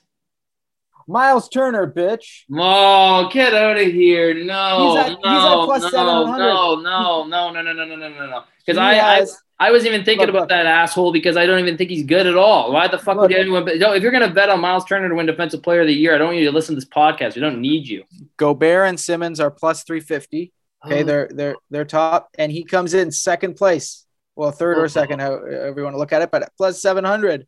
He's got better odds than Davis, Embiid, and Giannis. And I almost did it. I almost pulled the trigger. He's my second choice. He's my second That's pick. a waste of money, man. If you were betting third odds on that, that's shit. He is going to be Rick Carlisle is going to come in there and he's going to unlock all this guy's potential. He's going to be flying all over the place, getting rebounds, getting board or blocks, getting getting steals. Uh, he's he's not as bad at switching out on the the, the perimeter as uh, as someone like you would think, sir. He's kind of like a mini Anthony Davis. Uh, he's not and, even gonna uh, be there. I'm kind of mad I didn't stay with my pick. Now I'm kind of mad. He's out of there, man. That's, I, I mean, I I won't say it's a horrible pick because he did he did lead the league in blocks. Uh, I, did. I, I, so I mean, he's he's got the numbers. I'll give him that. Like again, he, I, I as I said, he's not a horrible player, but he's just an overrated player and he's not a defensive player of the year guy. Like, we'll yes, see. he gets he gets blocks because he comes off the help side and he blocks these like yes. but two point guards. That's really cool, man. like I like I, like you're you're six eleven. I hope you do that. Uh, I mean, like go block Joel Embiid when he's hitting you with a freaking dream shake and dunking on your head. He uh, will. Maybe Watch worry about that. He will. But uh, like again, like uh, uh, it's not a. That's not it. I'm changing my pick. I'm changing my pick. Miles Turner. Go for it, man. I you can keep Anthony Davis. Uh, now, now I wish we had split. Uh, or we changed a fifty dollar bet to like Miles Turner, like oriented. Yeah, I'd be, I'd be fired up about that. I'd be, I'd be real fired up. Um, but uh, yeah, the, the only other guy that I, I, I, had that I was really excited about as well, uh, you know, talking about was Bam Adebayo because again, we're yeah, talking yeah. versatile bigs. Uh, he's he's like the epitome of that right now. Very mobile. Yeah. Uh, you know, he's an excellent perimeter defender, switches well, and uh, you know he's got active hands. So you know he's not only getting those block shots, but he's also good at you know picking people's pockets and uh, you know moving the ball in transition. So uh, I, yeah, I think Bam Adebayo will will also be in there. And again, he's going to have a lot of pressure taken off defensively too, with uh, you know Jimmy Butler and Kyle Lowry and PJ yeah. Tucker all there in that system. Like I'm, you'll, you know, we'll, we'll talk about it a little bit, but uh, again, like Miami's going to be they're going to be some bullies this year. There are Yeah. going to be some some uh, some some bullies on the beach. So uh, and nobody likes beach bullies. Those guys No. stink. They they kick No. sand in your face. It gets everywhere, and you're if you're already wet, and then they then when you fall asleep on the beach, they they put crude things with sunscreen on your. Oh, Matt, were you and then it bullied at the beach? Did you Yeah. get bullied at Sauble Beach? No, well, me guy. personally, no, no, no. That's just a friend of mine did. And Oh, I okay, okay. was telling the story, and we're recounting what they. Well, what's the me. friend's name? I mean, I probably know all the friends. Were so who was it? I don't know. Is this a weird guy? His name's Brendan Lumley. I don't know if anyone Okay. He's a loser. Yeah, that guy's weird. I mean, I probably wrote this. Yeah, I bullied him a lot. Yeah, yeah. I mean, Sorry. you, seem proud Sorry, of him. Brandon. Would you say? Yeah. Would you say being a bully is a good thing?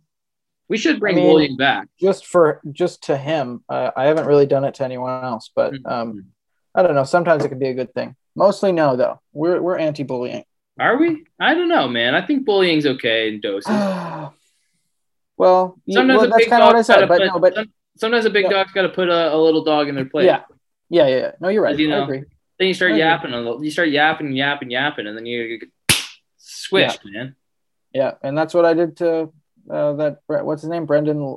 Brendan Flumley. Clumley? Clumley. Yeah, Clumley. yeah, I did that to him for years. But anyway, I'm I'm past it now. I, I don't bully. You've, you've moved Um, on. You're a better man. You reformed.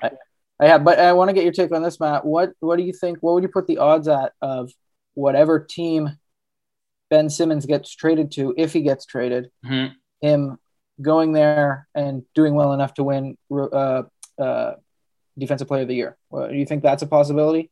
And I, I think he should have won it this past year, personally. Yeah, yeah. Um, I thought that was kind of weird that I, I thought it was a lock. I was really surprised that Gobert won. Uh, you know, the season finished. Uh, I, as long as he's playing within like the first couple of weeks, whether it's in Philly or it's in, uh, you know, uh, wherever he ends up going, of these like it seems like ten teams. I think uh, the last I saw was the list of the eligible teams that he would go to.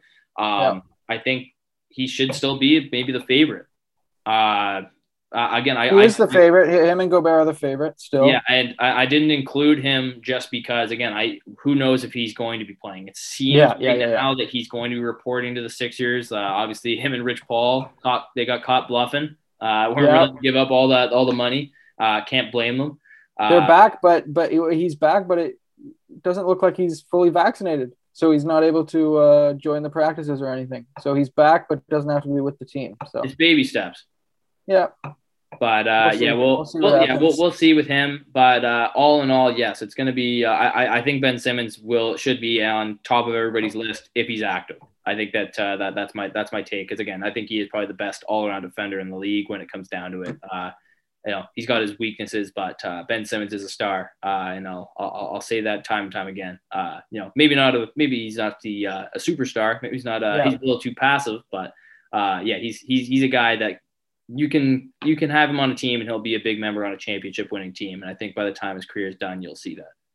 all right. That's a pretty. That's a hot take Yeah. coming from you, I Matt. don't Sneakily feel like a hot take though, because it, it just seems so obvious to me. I just feel like he's just one of those Some guys. people are just out on him. Just his, Yeah. uh, like we've talked about before, is kind of like seemingly not selfish, but just kind of full of himself attitude, Yeah. and Yeah. and uh, the fact that he doesn't seem to be able to add things to his game. Really, he's kind of pretty much the same player as when he when he came into the league. Yeah. Um, he's obviously getting better um, at the things he's already good at, but you know, he's still no no uh, willingness to shoot. But uh, yeah, no, I, I mean, yeah, I, I think the, the the opinion is, is pretty split. There are some people who are out, or some people who are, you know, think his physical gifts and what he's shown already, just in a different new environment, you know, different teammates, he can uh, contribute to winning. And I don't really know where I fall, to be honest, Matt. I don't know. I'm not. I'm not here to make predictions. Um, no, that's not what no. we're here for today. No, no, no. I don't do that. All right, Flegel, we've gone through Defensive Player of the Year, and now we're moving on to the pinnacle of the NBA hardware, the most important award to win for a single athlete, single basketball player in their career. Uh, Yeah. you know, solidifies them. Essentially, there's never been a Hall of Famer, uh, or excuse me, other way around. There's never been an MVP that's not become a Hall of Famer. Uh, So this this award really, you know, denotes who is the like the best basketball player on the planet at any given time. Uh, Yep. And uh, the MVP award, obviously, uh, that one. There's a lot of debate on how much team success goes into it. Like uh, again, I will um, have no problem arguing or ranting to anybody who thinks Westbrook deserved his uh, MVP Uh, that was a complete joke. Uh, I'm a big winning matters, and when your team's a six seed and you're just stats are inflated to all shit, uh, yeah. and uh, everyone goes, "Oh, well, it was a cool storyline." Okay, well, he averaged a triple double two more years, and no one even considered him for an MVP. Yeah. The next year, yeah. I think it was a four seed with Paul George, and it, like a better team, he still put up the same kind of numbers, and they said no. So, yeah, get the fuck out of here with that. But this year's MVP race again, it's been nice that the league, you know, as much as there are clear cut contenders, there's no definite favorite. There's no definite winner right now. Uh, yeah. And uh, I, I mean, Jordan, right now, when you're looking at the, you know, the preseason, everything's shaking out. Who are you looking at right now as the possible MVP for this coming season? Well, I'm looking at a few guys. Um, the Luka has uh, best odds plus 400, and I mm-hmm. think Luka's a, a safe pick, a, a, good pick. I can definitely I could see him winning this year. I think he um, had the, the leading odds last year going into yeah, season too. Yeah, he did. He did, and uh, and he was he was considered by some people, though he didn't have uh, enough of a standout season to you know really be in the mix down mm-hmm. the stretch of the season last year.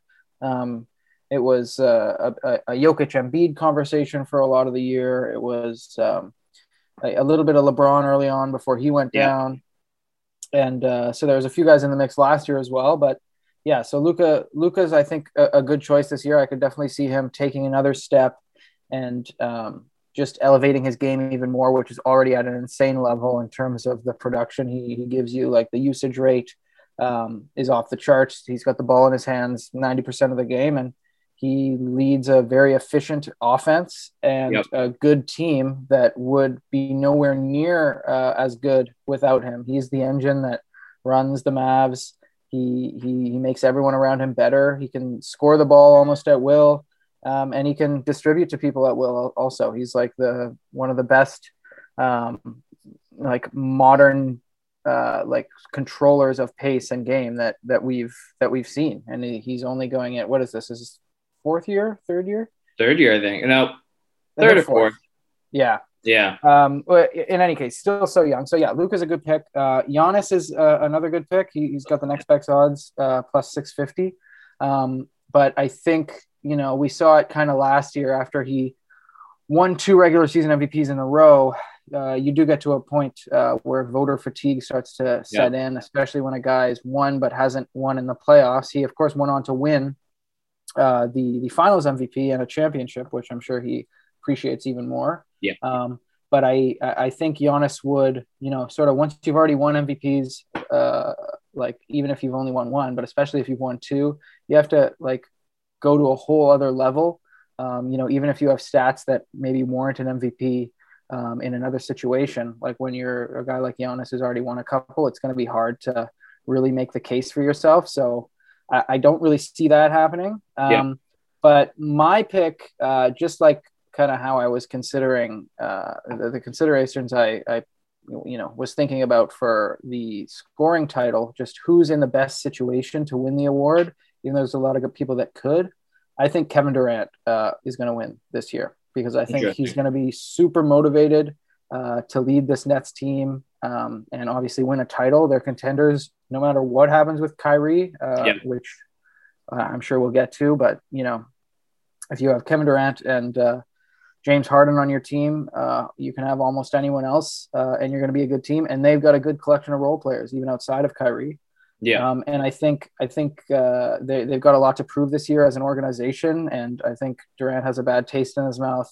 Uh, the way the playoffs ended last year, they were you know uh, he was an inch away from hitting a shot that would have beat the Bucks, who went on to win the championship. And there's uh, you know uh, depending how uh, you know health and other factors played out for the Nets, they could have been the ones you know lifting the tr- trophy last year. And I think they're they're really going to be uh, ready to take the league by storm. And I think, you know, Durant, as great as he is, he's only won one other MVP, and that was way yep. back in 2014. Which is insane. One of the best players ever, uh, probably exactly. the best scorer ever, only one MVP. And I mean, that was a, a he was on a tear that year.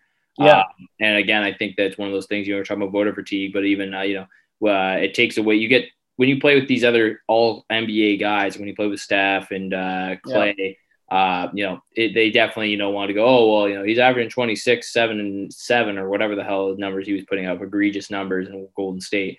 Uh, you know, they would still go, oh well, Steph's also averaging 25 and Clay's averaging 20, whatever it would yeah. be. Uh, yeah, exactly. that, that, could be one of the only downsides I could think with Harden being on his team. But Harden's also yeah. be getting his own, and you know, votes could at some point be split.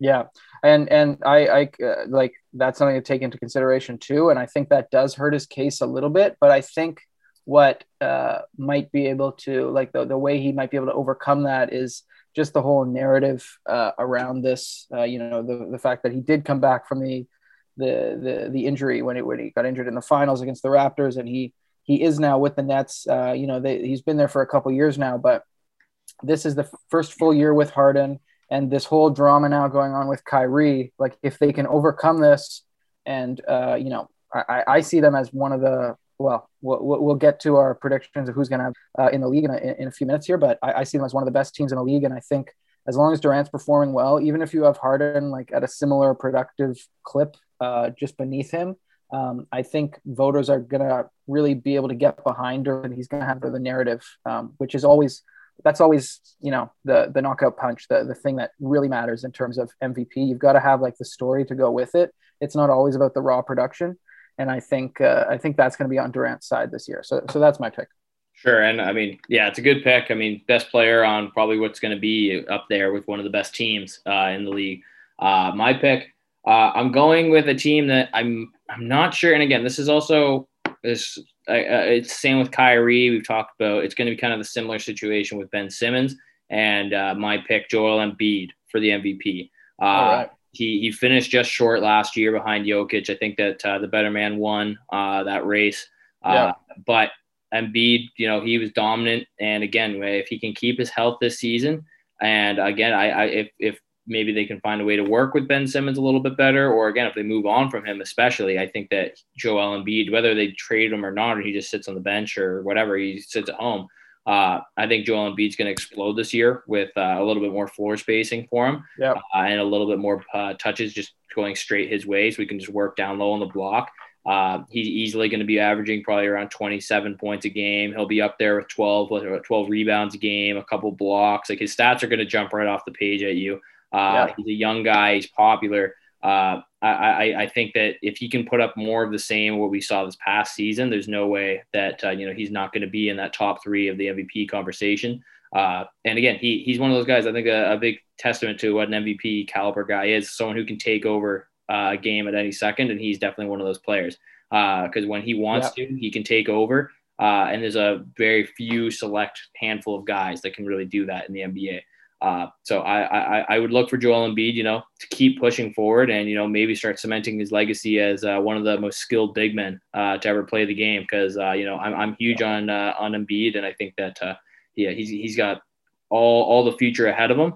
And yeah. I think this year could be the year that he starts, you know, putting some respect on his name, and uh, we see an explosive, explosive season. And I mean, how cool would it be to see uh, two back-to-back seasons of big men winning after such a long drought? Oh yeah, yeah, that'd be great. I mean, we've talked about this before. Um, I'm I'm rooting for Embiid. I love what he brings to the table, um, and I, I, just hope he can stay on the floor and be at 100 percent when he is on the floor because yeah. it's just been it's like. Uh, when we reviewed the uh, the Southwest Division, how we, we we touched on the Pelicans and and Zion, and just this uh, this guy who, has been, at least for me, very frustrating uh, because, sure. um, you know, uh, and a lot of times, no fault of his own. If you're injured, it's not like you, you want to be injured or you're doing anything wrong, but like, I just want to see him out there on the floor and I want to see him be his best self. And then that's what I want from Embiid. Embiid has, you know, shown that he can be like, he's had some of the craziest stat lines I've ever seen, like 40 yeah. plus points, 15 plus rebounds, almost, uh, you know, uh, assists um, almost up at you know the eight, seven, eight, nine, ten sometimes, um, and uh, you know with four blocks or whatever. Like he, he's he's so impactful on both ends of the floor, and uh, so yeah, I, I, don't know what the Sixers can do to really ensure that he's at 100%. Like I, it might be like a Kawhi Leonard situation where you you do have to rest him every once in yeah. a while. You have to be more careful with him. Um, you know, not play him down the stretch of games that are, you know, out of reach or, or whatever. But uh, yeah, whatever they need to do um, to, to get him to that.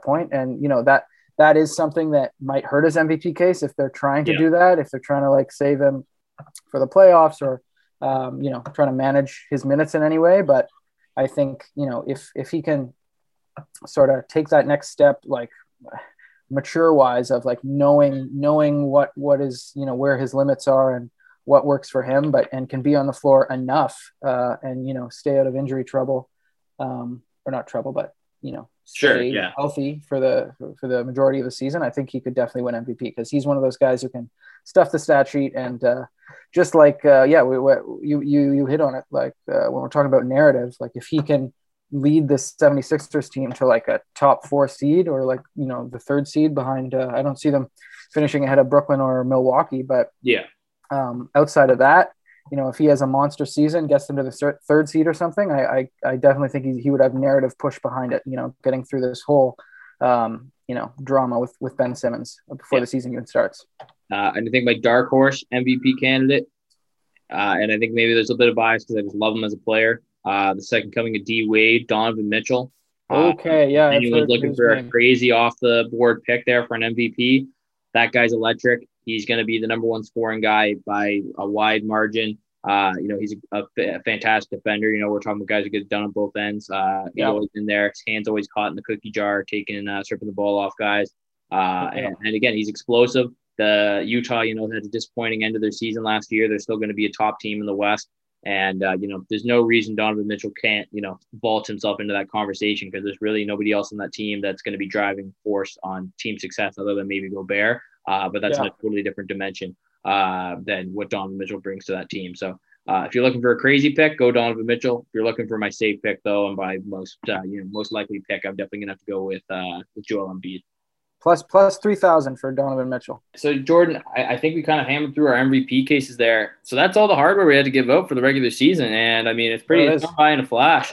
Uh, and. I think now we can kind of start talking about team success here. And uh, but first, we're going to talk about team failure. Uh, yeah. every team is going to be. We're not all going to be winners in life. Uh, I mean, case in point. Uh, and uh, you know, it, it's going to be uh, it's going to be an interesting year for some of these teams. They're developing some teams. Some teams are just flat out horrible, trash, ter- like horrendous to watch. So right now, there's definitely a couple teams I'm looking at that are going to be really struggling to pick up wins. Jordan, who's a team you think may take home the mantle of, uh, you know, living in the basement, uh, sitting at the bottom, the worst team in the NBA? Yeah, I considered a few um, different teams for this. Um, obviously, we're looking at, we're talking about the worst record in the league, teams that are deep in rebuilds, uh, who have probably been in the lottery uh, this past year, if not the past few years.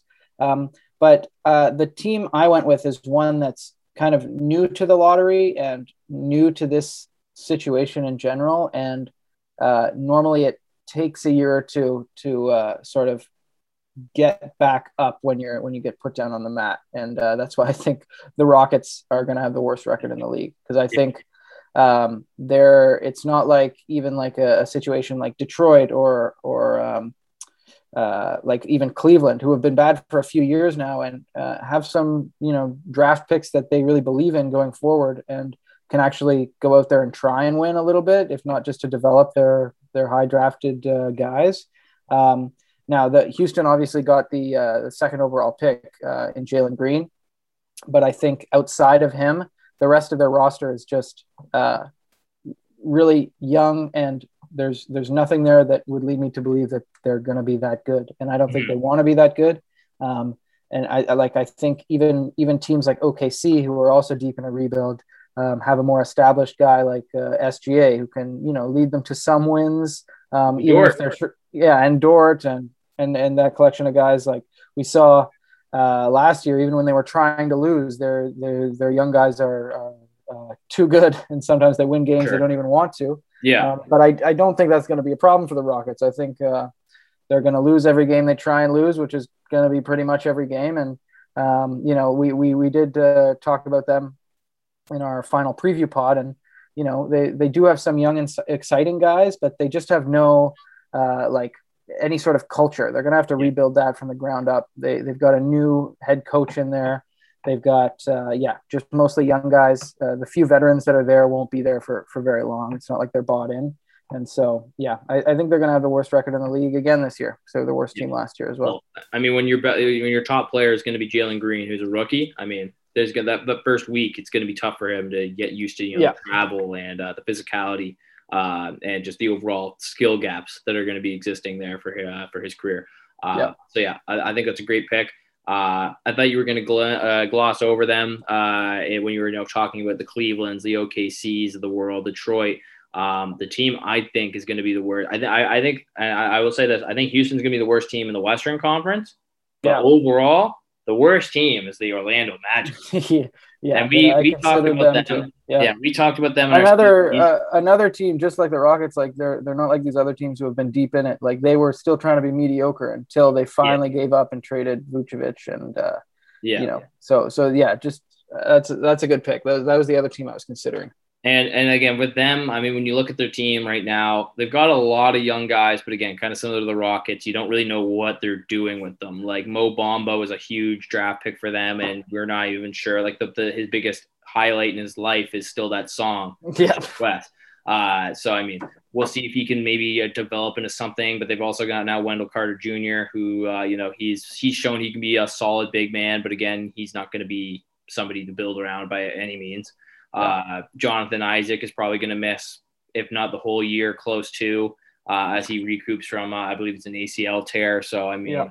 we'll see how long it takes for him to get back. And he's also an anti vax guy. So we'll see yeah. Uh, if he. But Florida, he, will he'll play home. In the right place. Yeah. yeah I mean, but I, I, don't think there's going to be a rush to get him back on the court, to be honest. Uh, yeah. And then again, yeah, and then their their best players and you move after that, you know, it's Jalen Suggs, you got Markelle Fultz, and you got Cole Anthony, all kind of playing in that same point guard combo guard position. Uh, yeah. And you can only have the two of that. You can only have two or three on the court at a given time. And I mean, if you tried putting Suggs at small forward, like I mean, sure, but then you're so undersized, and teams would just kill them on the perimeter, yeah, yeah. driving to the paint. Um, and then you know, then they drafted Franz Wagner, and they have his brother Mo, and it's I, I mean, I don't know. It's, I, I just don't think that they're, and then after that, like those are just the young guys that are like decent. Yeah. Like no one on the team is good. I would hey, say. They got Robin Lopez. What are you talking about? Oh God, that where he is? Poor guy. I mean, yeah, Disney. So I mean, that's good for yeah. him. He's a big Disney guy. Uh, oh, imagine him getting into Disney. The amount of people he oh, needs to fight, the mascots, everything. Yeah, yeah, yeah. Every single right. person. They're gonna all be running at him. There'll be hundreds, hundreds. Oh, uh, you should do like a Royal Rumble. Oh yeah, do that. Like, get him in there with like 30 different runs. He just throws them all over. He's Andre the Giant. That'd be sick. I that's that's great. If anyone like the Orlando Magic like PR people are listening to this, if I see if we see that big dog ball talk, we got the best lawyers in the business. We want yeah. to cut of that too. Yeah, uh, we do. But yeah, Robin Lopez mascot Royal Rumble happening Disney World uh, this is coming year. But yeah, it, it's going to be a tough year for the Magic. They're yeah. they're not going to be anything good. Um, I don't think that they they put together anything that's going to fuel the competitive team. Uh, so it's going to be an ugly. Yeah. Again, it's not even like they have exciting players in my mind.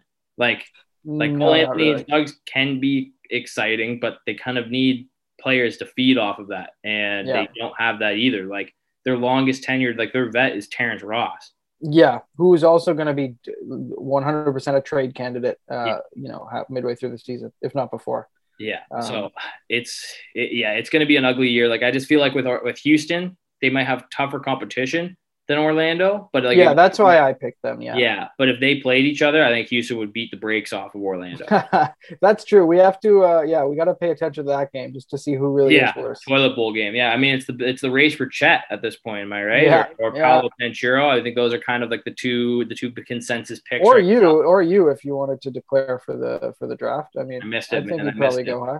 I could have oh. declared last year. I know. I know. It sucks. I, I really, I should have declared my freshman year because then it went yeah. downhill, you know, uh, my physicality and everything. So yeah. it is what it is, man. I, will make my million somewhere else.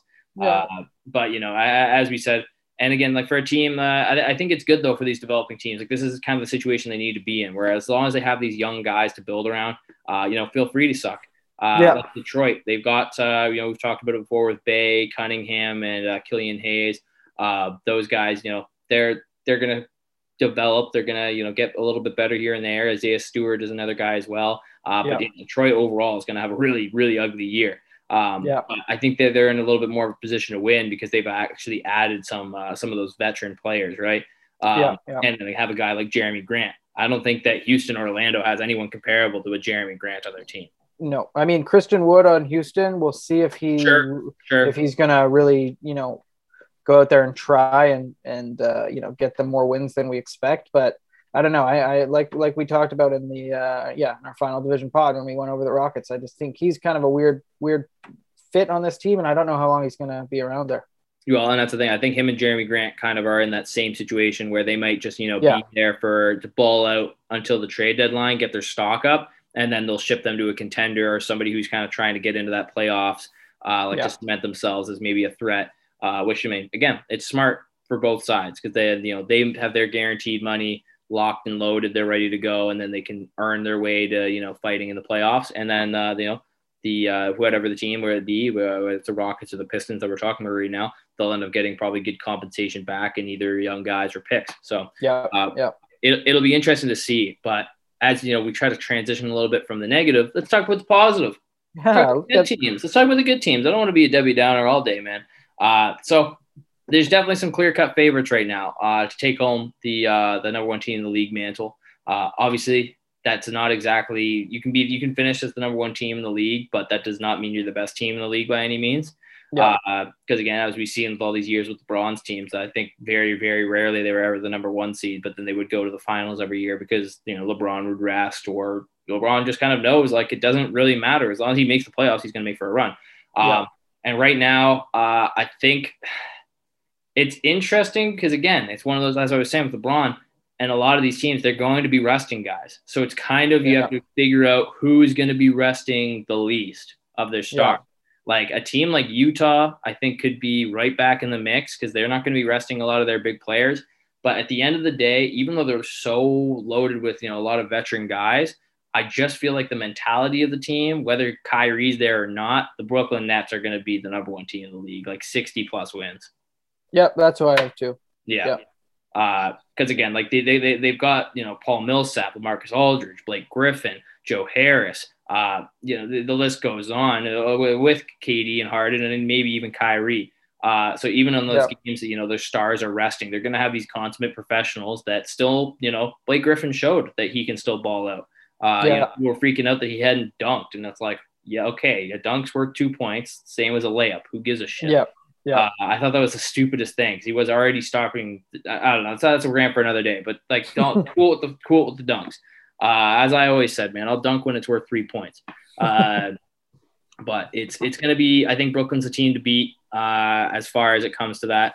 Uh, but again, you know, the Lakers, same thing. Uh, I think that they're probably going to rest a little bit more because LeBron just likes to have that rest. Uh, so I, I think the Lakers might be, you know, the in the, the contention to take the number one seed in the West. But I, would love to get your yeah. take on this, Jordan. Yeah, I had the Nets too, and uh, I think it was pretty. It was a pretty easy decision for me. Um, I think the teams out west, it's just too. It's too hard to to judge what's going on over yeah. there in terms of uh, who will have the best record. Like, yeah, I would put good money on Utah or Phoenix to have the best record in the West but it's just such tough competition every night out there. And then with some of those, um, yeah, but more the contending teams out there, at least some of them, like the Lakers, um, you don't know who's going to be playing when. You don't know how good the Nuggets are going to be, depending on how, um, you know, uh, their wing scorers, notably, most notably, Michael Porter Jr. are playing. So, like the West, I was like, uh, you know, I'm, uh, I'm not going to, sh- uh, you know, um, I'm not really sure who, who to pick out sure. there, and I don't think they'll have uh, the best overall record in the league, uh, a Western team, because I think the Bucks and the Nets uh, are such juggernauts in the East, and they'll have more kind of middle of the pack and bad teams to beat up on uh, in the East, and they'll get the best record.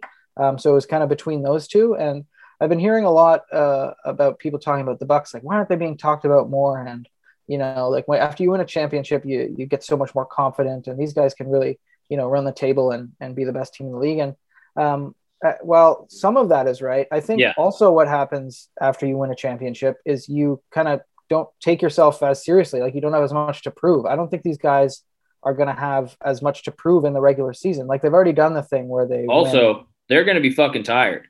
Well, yeah, and that too. I mean, that there's there's fatigue after you win a championship. Like it's not like they have the youngest guys. Giannis is very young, but their supporting cast is all um, you know, 30 plus, uh, yep. still early 30s. But but like I, I just don't think uh, the way people are talking about the the Bucks as if they're they have the same hunger to you know get the best record in the East. They've already done that. They've already yeah. won. They they won their chip, um, and it's not that they're not hungry to win another one, but I just I think Brooklyn will have more to prove in terms of regular season dominance than the Bucks, and so that's that's why I went with the Nets. I think, yeah, yeah, whether or not they have Kyrie, like we talked about when we reviewed the Atlantic Division, um, I, I, think part of the reason why they got guys like like Patty Mills is that they knew one way or another mm-hmm. Kyrie was gonna you know fuck this up for them, uh, or yeah. there was potential for that to happen. So even if they lose Kyrie for nothing, if he just doesn't suit up, they still got a hell of a team. You've got James Harden who can ball handle. Yeah. Um, it might even in some ways be better because you know when you have three um, guys who have you know so much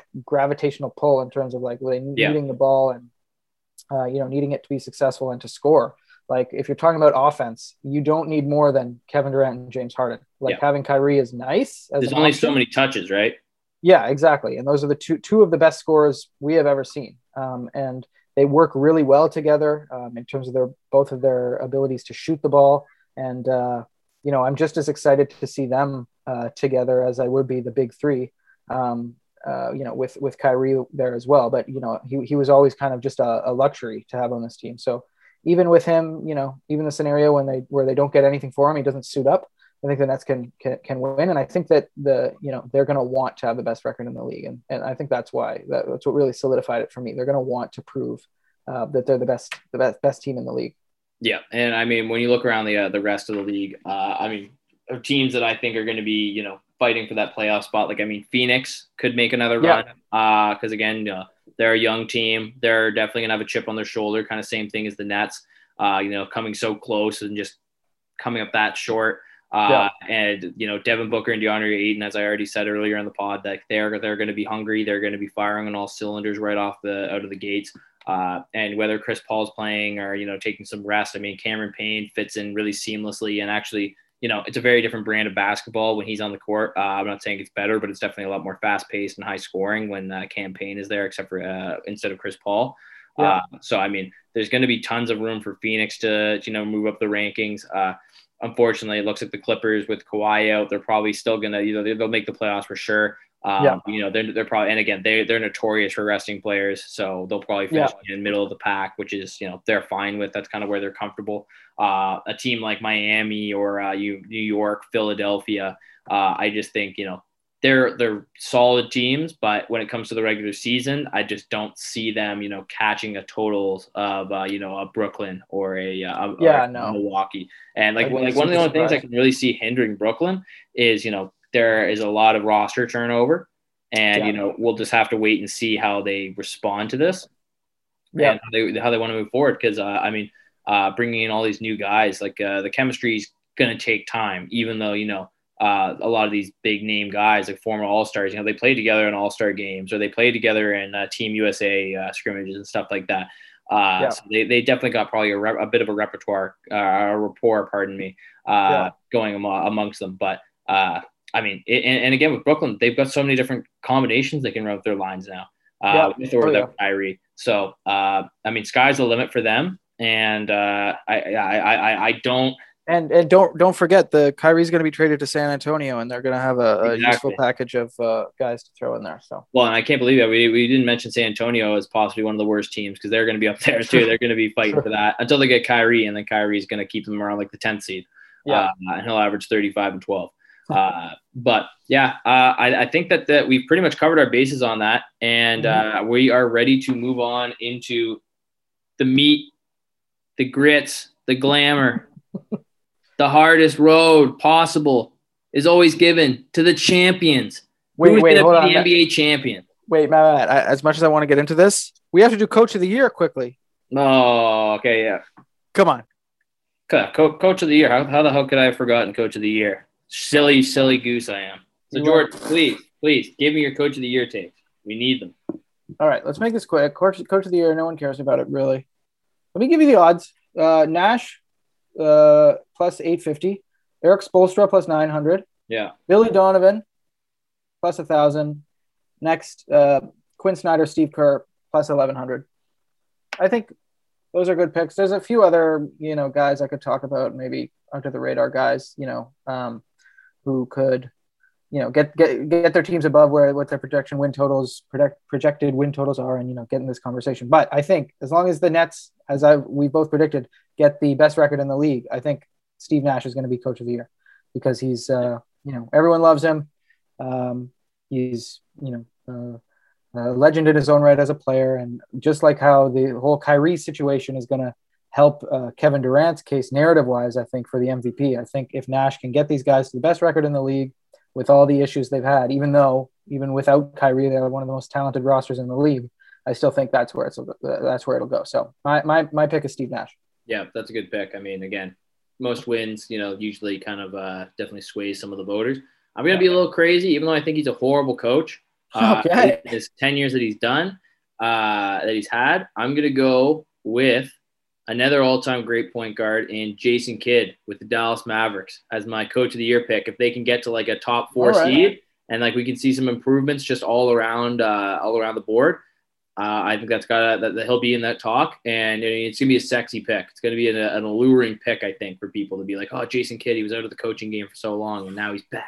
He's back, and he's better than ever. He's getting guys to knock over drinks more than ever." Yeah, uh, it's gonna be awesome. Uh, but yeah, that, that's gonna be a crazy the, pick. But Steve Nash is a is a really solid pick. The battle of the uh, former star point guards. Uh, exactly. From mid 2000s, yeah. Maybe if yeah, they're both in the running, they can just play like one on one that would be sick. Oh my that'd god. Cool. That'd yeah. be cool. Um, but okay. All right, that's all. Yeah, yeah, we're, we're good. We're good. All right, that was Big Dog Coach of the Year talk, and yeah. uh, now Big Dog Ball Talk is going to finally go. I hyped it up before. You know what it is. It's Larry B time. Finals matchup, and then we're gonna go over who we think is gonna win and take home the Finals MVP. Uh, this is what everyone's been waiting for. Uh, again, this is spoilers alert because we're gonna be right on this. One of us yeah. is probably me. Um, so, Jordan, would you like to start or would you like me to, to give my prediction first? I got a bit of a long winded. I'm going to be a little extra for mine. Is this the rant? It's not a rant. No, no rant. It's just a. Uh, I, yeah, I literally. Are we gonna get a rant? Are we gonna get a rant today? I'm not, I don't want to show you guys exactly what I have, but like I've got like a full bracket you can see right here. Oh, what? Uh, like what I think is going to happen. I mapped out who I think the playoff teams are going to be, how the matchups would go in my head. I did, yeah, I did a whole thing, man first. I uh, I didn't get that far. You go first. Okay, so here's the way. I'm not going to break down every first round series and everything. You know, uh, I'll, I'll go with any of the big ones. Like I have uh, Philadelphia being upset in the four or five seed matchup by the New York Knicks, the Knickerbockers, uh, who then get knocked off by the Nets, uh, who are then met in the conference finals against not the Milwaukee Bucks, who just took the loss to the Miami Heat. Oh. The Miami Heat are then wow. going to go in a grueling grueling seven game series with the Brooklyn Nets and the Miami Heat are going to be the Eastern Conference are champions. Look it right here, right now. Miami whoa, Heat, Eastern whoa. Conference champions. That's my take. I think the defense too. is for real. So you think, since you think the uh, the Nets will have the best record in the league, that that Miami's going to go into Brooklyn and win in Game Seven? Yeah. Wow. They're they're they're not playing around, man. No, you think those guys are going to be intimidated by the crowd? Jimmy Butler, Kyle Lowry. Well, what crowd? what huh? crowd? What crowd? Right? Brooklyn, Barclays. True. No, exactly. they don't have a good crowd. So what's the deal? Brooklyn. What's what's, what's Jay Z gonna do? Um, well, they might have what's his name, Mr. Hex or whatever his name is, the old guy. You know what I'm talking about? Yes. Does that? Yeah. So yeah, he'll he'll he'll be in attendance, I'm sure. But all right, okay. Wow, was not, I was not expecting that. Okay. Yeah. So I got Miami coming out of the East out of the West. Uh, no real noticeable upsets except for I think that uh, in a 3 6 matchup in the first round, uh, now with uh, Jamal Murray being fully healthy returning, he's going to be uh, oh. the X factor and they're going to upset the Utah Jazz, uh, but they're still going to end up falling to Phoenix. the Lakers and Clippers will finally face off in the second round. The Lakers hey. taking the dub. Lakers will beat Phoenix. Chris Paul will cry, embrace LeBron and Melo at center court. They'll have shed tears together and then it'll be Miami, LA, the rematch. Rematch. This time, Miami's coming back. They got some backup for Jimmy Butler. It's going to be back and forth. Game six, Dagger, LeBron James, Finals MVP, the Lakers win it. Uh, I know it's a great pick. No one thinks the Lakers are going to win the title this year. It's a really underdog pick, but that's my pick. Uh, Miami Heat versus the Los Angeles Lakers. Lakers in six. Finals MVP, LeBron James. Uh, you know, I was thinking maybe Anthony Davis would take it this year finally. Uh, I mean, who knows? Maybe, Westbrook would somehow have stats and people would somehow do yeah, it. What's Westbrook's winning the Finals MVP? That's the only thing I know. Yeah, but I, I just don't. Uh, I I think even if he was like it was even close again, like how it was when they did play the Heat last time, uh, yeah. I think that they would still end up giving it to LeBron just because yeah. uh, you know it's the narrative. I mean, that would be his fifth title. Uh, that would be his fifth Finals MVP, uh, which would again like I think then when you have that, then him and Jordan are neck and neck even closer than before. He'd tie Kobe, so people can't really put the five rings to four rings. I mean, people will still talk about the finals uh, appearances, but uh, yeah. again, making the finals and losing is better than losing in the first round. Um, yeah, I hope people know that. I hope. I don't think a lot of people do. um, and I and I know I, I, nobody really wants to talk about my Lakers pick. I need to break down my Heat pick because I'm sure people are thinking, "What the hell? Are you, what the hell is this guy talking about?" Yep, so, I am. I definitely am thinking that. So Miami, when you look at their team, Jimmy Butler is definitely going to be the number one guy, right? He's yep. but the thing with him is he can do it all. He's a top, top probably top three on ball defender in the league overall. Uh, we, uh, play make yeah. play make very well. Good scorer in his own right, and he's a fantastic leader. They're adding Kyle Lowry, another one of the best leaders in the league. Great offensive player, and again, an amazing defensive player. And I don't know if anyone's ever heard this catchphrase or this uh, this this saying before, but defense wins championships. I've and never heard that. Yeah, and they're gonna have a tough time, you know, playing with Milwaukee because they're gonna have a similar style. Uh, but I honestly think that they have what it takes to, you know, shut down Giannis. They've done it before. Obviously, last year it wasn't the case, but this is not last year's Miami Heat team. This team is uh, a, a, whole lot better. Uh, so I yeah. really, I, I honestly do believe that the Heat can upset. They can beat Giannis and them. And then again, then it's just covering the perimeter. I think I will say this: if Kyrie stays with the Nets, he puts all this bullshit behind him. I'll give it to the Nets, and yeah, the Nets okay. will play the Lakers, and the Nets will probably beat the Lakers. So okay, that's where. I will say that. So the, there is a consistent that, that that that is the the only difference. So Kyrie, if you come back, you'll win a championship, man. If you don't, yep. KD's gonna hate you for life, and they're gonna lose to the Heat. So. that's my prediction for the year. Kyrie comes back. It's the Nets winning against the Lakers in seven. If he doesn't, it's going to be the Heat versus the Lakers. Lakers win the six. Wow, Kyrie, Kyrie's, the, Kyrie's the linchpin, the the difference maker uh, of the the how your finals prediction is going to go. I love it. Um, that's how it is in my mind. So yeah, that, that that's my take, Jordan. I'd love to hear what you got uh, got brewing there.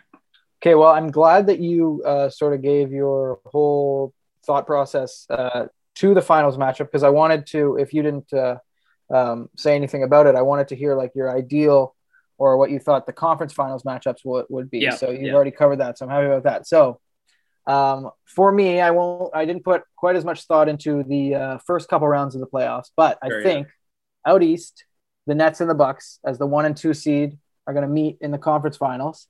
And we're going to have another barn burner, like crazy, like all time series. I think these guys match up super well. Yeah. Um, he and kind of like you were saying, if Kyrie's there, I would give even more of an edge to the Nets. But mm-hmm. even without Kyrie, I think these guys will have a six or seven game series for sure, almost yeah. no matter what happens.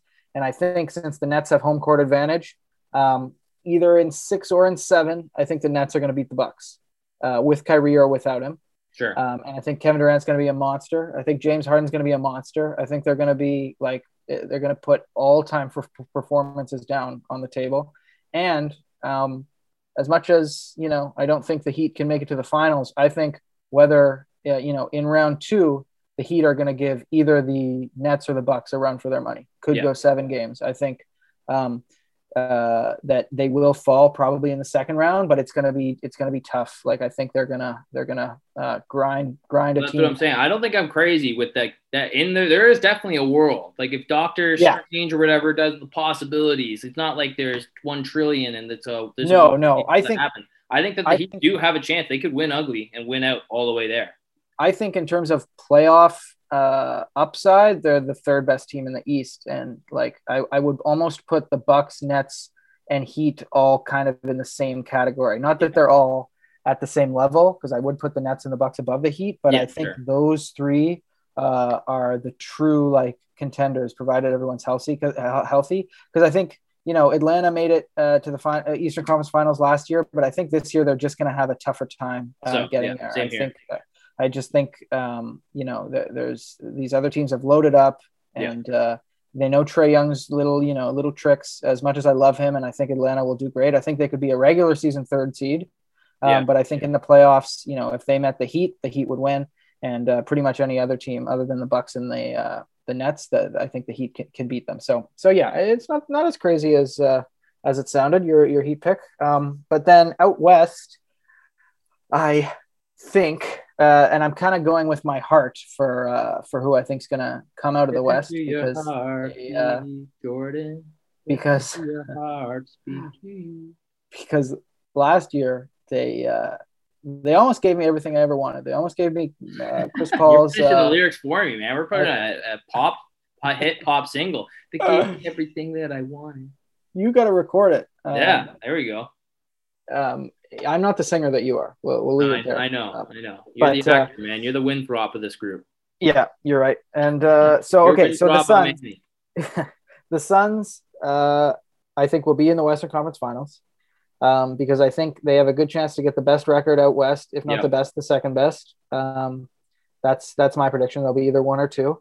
And then I think this year, with the way they've loaded up and the way they're gonna, you know, really be motivated to prove the doubters wrong after last year, I think the Lakers are gonna meet the Suns in the conference finals, and I think the Suns are gonna win again. And really interesting. I think it's gonna be a a another hard fought series. Like last time, it went six, and Anthony Davis didn't play. Um, yeah. But Chris Paul also wasn't 100% in that series. And I think uh, with the combination of the, the fact that the Lakers, all their, everyone on their team is getting a little older and already is older, like including LeBron, like we saw yeah. last year, he can't take over a series like he, uh, he used to do in the past. He's still one of the best players in the league. But um, combine that with the fact that Booker's still ascending, Ayton's gonna, gonna, gonna be even better than he was. Um, and I think these guys, even at full strength on both sides, are going to be really evenly matched. And it's going to come down to who has the home court advantage. And I think Phoenix will have a better record, and I think they'll win, maybe in seven or six. Uh, mm-hmm. again, mm-hmm. I you know, uh, that's tough to predict. Um, but I think kind of like I gave, uh, you know, Miami the the um, benefit of the doubt of like the third team that could maybe sneak in there. Uh, I actually think more than Utah, more than the Clippers, more than even the Mavs, as much as I want to, you know, give the Mavs official dark horse uh, status. Like I think they could maybe upset someone.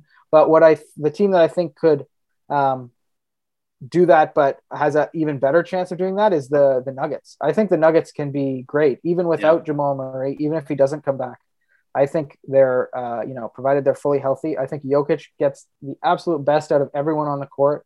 And if Michael Porter Jr. takes the leap that we're all kind of expecting him to, I think those guys are going to be really hard to play in the playoffs, and uh, I, I, think they'll be a second round matchup for someone. I think, uh, it, you know, uh, like I just said, the Mavs could maybe give someone a run for their money as well, but I think they're just still maybe a player short. As much as I love Luka, yeah.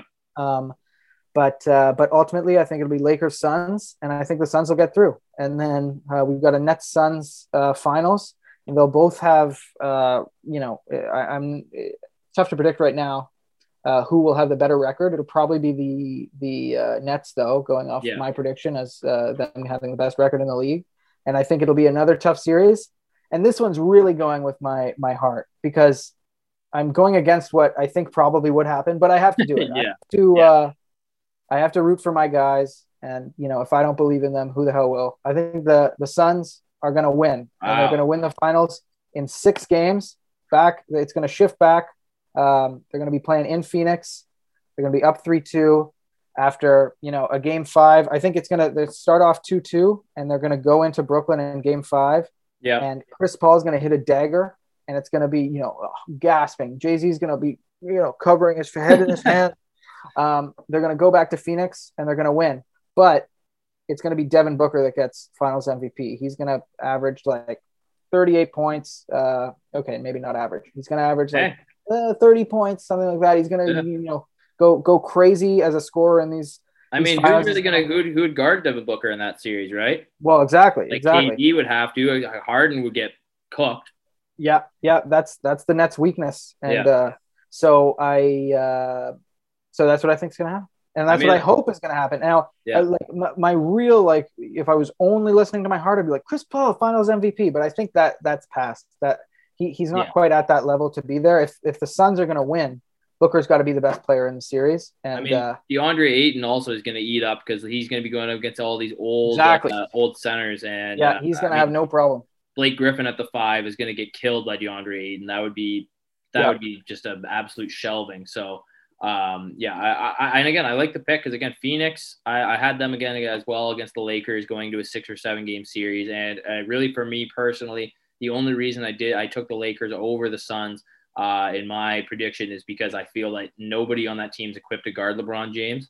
Uh, Yeah. And like Mikal Bridges, again, is a fantastic defender. Uh, I just don't see him, uh, you know, being able to be that stopper uh, Yeah, against a guy like LeBron because not only is he going to be, you know, driving to the paint, but he's going to be able to kick it out. Uh, Chris Paul, I, I think, is going to be able to outsmart Russ, but you know, there's going to be times at the end of the game where Russ is going to be able to kind of body and muscle him up a little bit more. He's a little bit younger. He's definitely more physical. He's stronger than Chris Paul. Uh, so What I a fun that- matchup that'll be. Oh, it would be a clash of styles, right? You got the skill versus like the the brute strength, right? It would Yeah. be uh, like that that that whole that's kind of how both teams are built, right? Um, Yeah. So yeah, I think I think that that's kind of uh, we kind of have our our the big guys to watch, and I, I do want to touch upon you know you had brought them up as a dark horse there. I think that the Nuggets for sure. Uh, you know, could make they could give anyone a run for their money. Uh, you know, Yeah. again uh, uh, with or without Jamal Murray, but again, I do think with Jamal Murray, uh, like I, I, if he was healthy all year, I think they would get a pretty uh, good seed, and I might even be able to convince myself into them going to the conference finals instead of one of these two teams. Yeah. Because again, we've seen them before. Uh, they, they, they have the potential to do it. Um, so I would say, yeah, I, I think the, the three teams, like I, I, when you were talking about the teams that you thought, like you know, were listening to your heart, you were saying, I thought you were going to say maybe the Clippers would break through. No, no, not quite. Well, that's that's another thing. Like the, I think the top of the East is better uh, than the top of the West. It, like in terms of talented, uh, like players, like it, Yeah. you have Giannis and KD and uh, and Harden all in, in in one conference. Like the, those those are, you know, depending on who you ask, three of the five best players in the league. Um, and in the West, you don't quite have the uh, concentration of star players uh, um, like on the teams out there. But in terms of like down through the middle of the pack of the West, Yeah. there's so many good fucking teams. Like we didn't even talk about Utah, um, who, despite all their flaws, uh, still has uh, you know the potential to to beat Yeah. anyone out west. Um, uh, yeah, and the the Clippers, you know, i- if by some miracle Kawhi is back and playing well by the by the uh, the playoffs, they've shown they can beat anyone. Yeah. Um, the Nuggets, like like we just touched upon, even without Murray, um, but especially with Murray, uh, can give anyone a scare. And even the Mavericks, like the if KP is playing well and Luka Doncic is, um, you know, controlling the game like we've seen him do in the past in the playoffs, you know, he's not scared, and he he's uh, he has the ability to uh, you know take these these, these collection of uh, shooters and role players and elevate them to a point where they're they're all dangerous and, Yeah. and uh, you know they can they can beat anyone out there too. Like the West is very wide open, and uh, you know as much as the Lakers are are the favorites, I think there are like almost a handful of teams that I could see actually beating them. So Yeah. so yeah, the West is going to be a dogfight, man. It's, Yeah. uh, I'm excited. Well, to reiterate, guys, so I've got, and this is as it stands right now, because as of uh, right now, Kyrie Irving is not going to be playing this season. Uh, so unless something drastic changes, uh, this is my my take. It's going to be Miami versus Lakers, and Lakers are going to win in six. Legal, going to want to recap your pick just real quick. Yeah, Nets versus Suns, Suns in six, baby. Devin Booker There finals. MVP. That would be insane. And then yes, and then I had LeBron as the Finals MVP in my pick. Real original, Matt. Nice. Yeah, yeah, yeah, yeah. Okay, sorry. Yeah, he's only the, one of the best players of all time. My bad. It's gonna Uh, be Westbrook or uh, or it- Melo. Uh, no, it, I would be fine with AD winning. it. Melo. No way, no way that uh, Westbrook wins it. Not a chance. No, Guy's gonna shoot twenty four percent from three. he might not play that much, honestly, in the No, I, playoffs. I think that would be smart keeping Rondo in there. yeah, uh, yeah. Honestly, I, I, I could see that happening. Um, but again, guys, we're nearing that two hour mark. Thank you so Yeah. so much for tuning in to this long, extra special uh, NBA season preview. We hope that you guys loved our takes. Uh, again, there's lots of money on the table here with these takes. Some of these uh, Oh. are off the board picks that I again I'm full heartedly believe in. Uh, Yeah. Like I'm pretty sure last I checked, like the Heat were like plus nine thousand or something crazy, or nine hundred rather to win the East. So uh, I would give that a look, everybody. Uh, so Hey, again, Matt, Matt, quick, quick, before we wrap up, we got two games tomorrow. The season kicks off. Nets, Sure. Bucks, Warriors, Lakers. Who, who you got winning those? So we're gonna go uh, basic bitch picks. We're gonna go Nets Lakers. Yeah, I'll go Bucks, Warriors. All right, Okay. man. We'll uh, we'll see who wins uh, next pot. We'll uh, yeah, we'll, yeah, we'll, we'll, we'll see, man. We'll see. Uh, oh yeah, and before I go, uh, just remember uh, another great value pick. Uh, the Warriors going to Cinderella story run. Andrew Wiggins wins Finals MVP. Bang, bang, bang. Wiggins Island, baby. Bah, bah, bah. Everybody, thank you so much for listening to another episode of Big Dog Ball Talk. Sitting here with the Big Dog Matt Eichhorn and Jordan Flegel. And as my dear, dear friend Jordan Flegel always says, Uh, you can have three Lambos, but you can still get a leak in your ceiling. And I said it before, but I'll say it again. Even if there's even if it was Maseratis the first time. Uh, it might have been, might have been uh, Maseratis. I don't care. Ferrari, uh, Aston Martin, whatever you got. You can still believe it. Because I have all, I have multiple models of all of those cars I just mentioned, but I still have a leak in my ceiling. Does it matter if you have a, I have like a motorcycle, Kawasaki, Harley Davidson, or does that Uh, make your your ceiling a little bit more waterproof? Yeah, if you got one of those, you're probably not, you're probably not got a problem with uh, with water going through ceiling. Lucky, lucky. What, what about this like a mountain biker guy? Like he's like mountain biking. You wear Yeah. cargo shorts. Definitely, I, I would put money on you do have a leak in your ceiling, like already, and it's not, it, it, it's Probably not. doesn't have a ceiling. Yeah, yeah, you, you live on that. Thing. Yeah. I mean, why would you want to stay off the roads? Stay off that all like he lives in a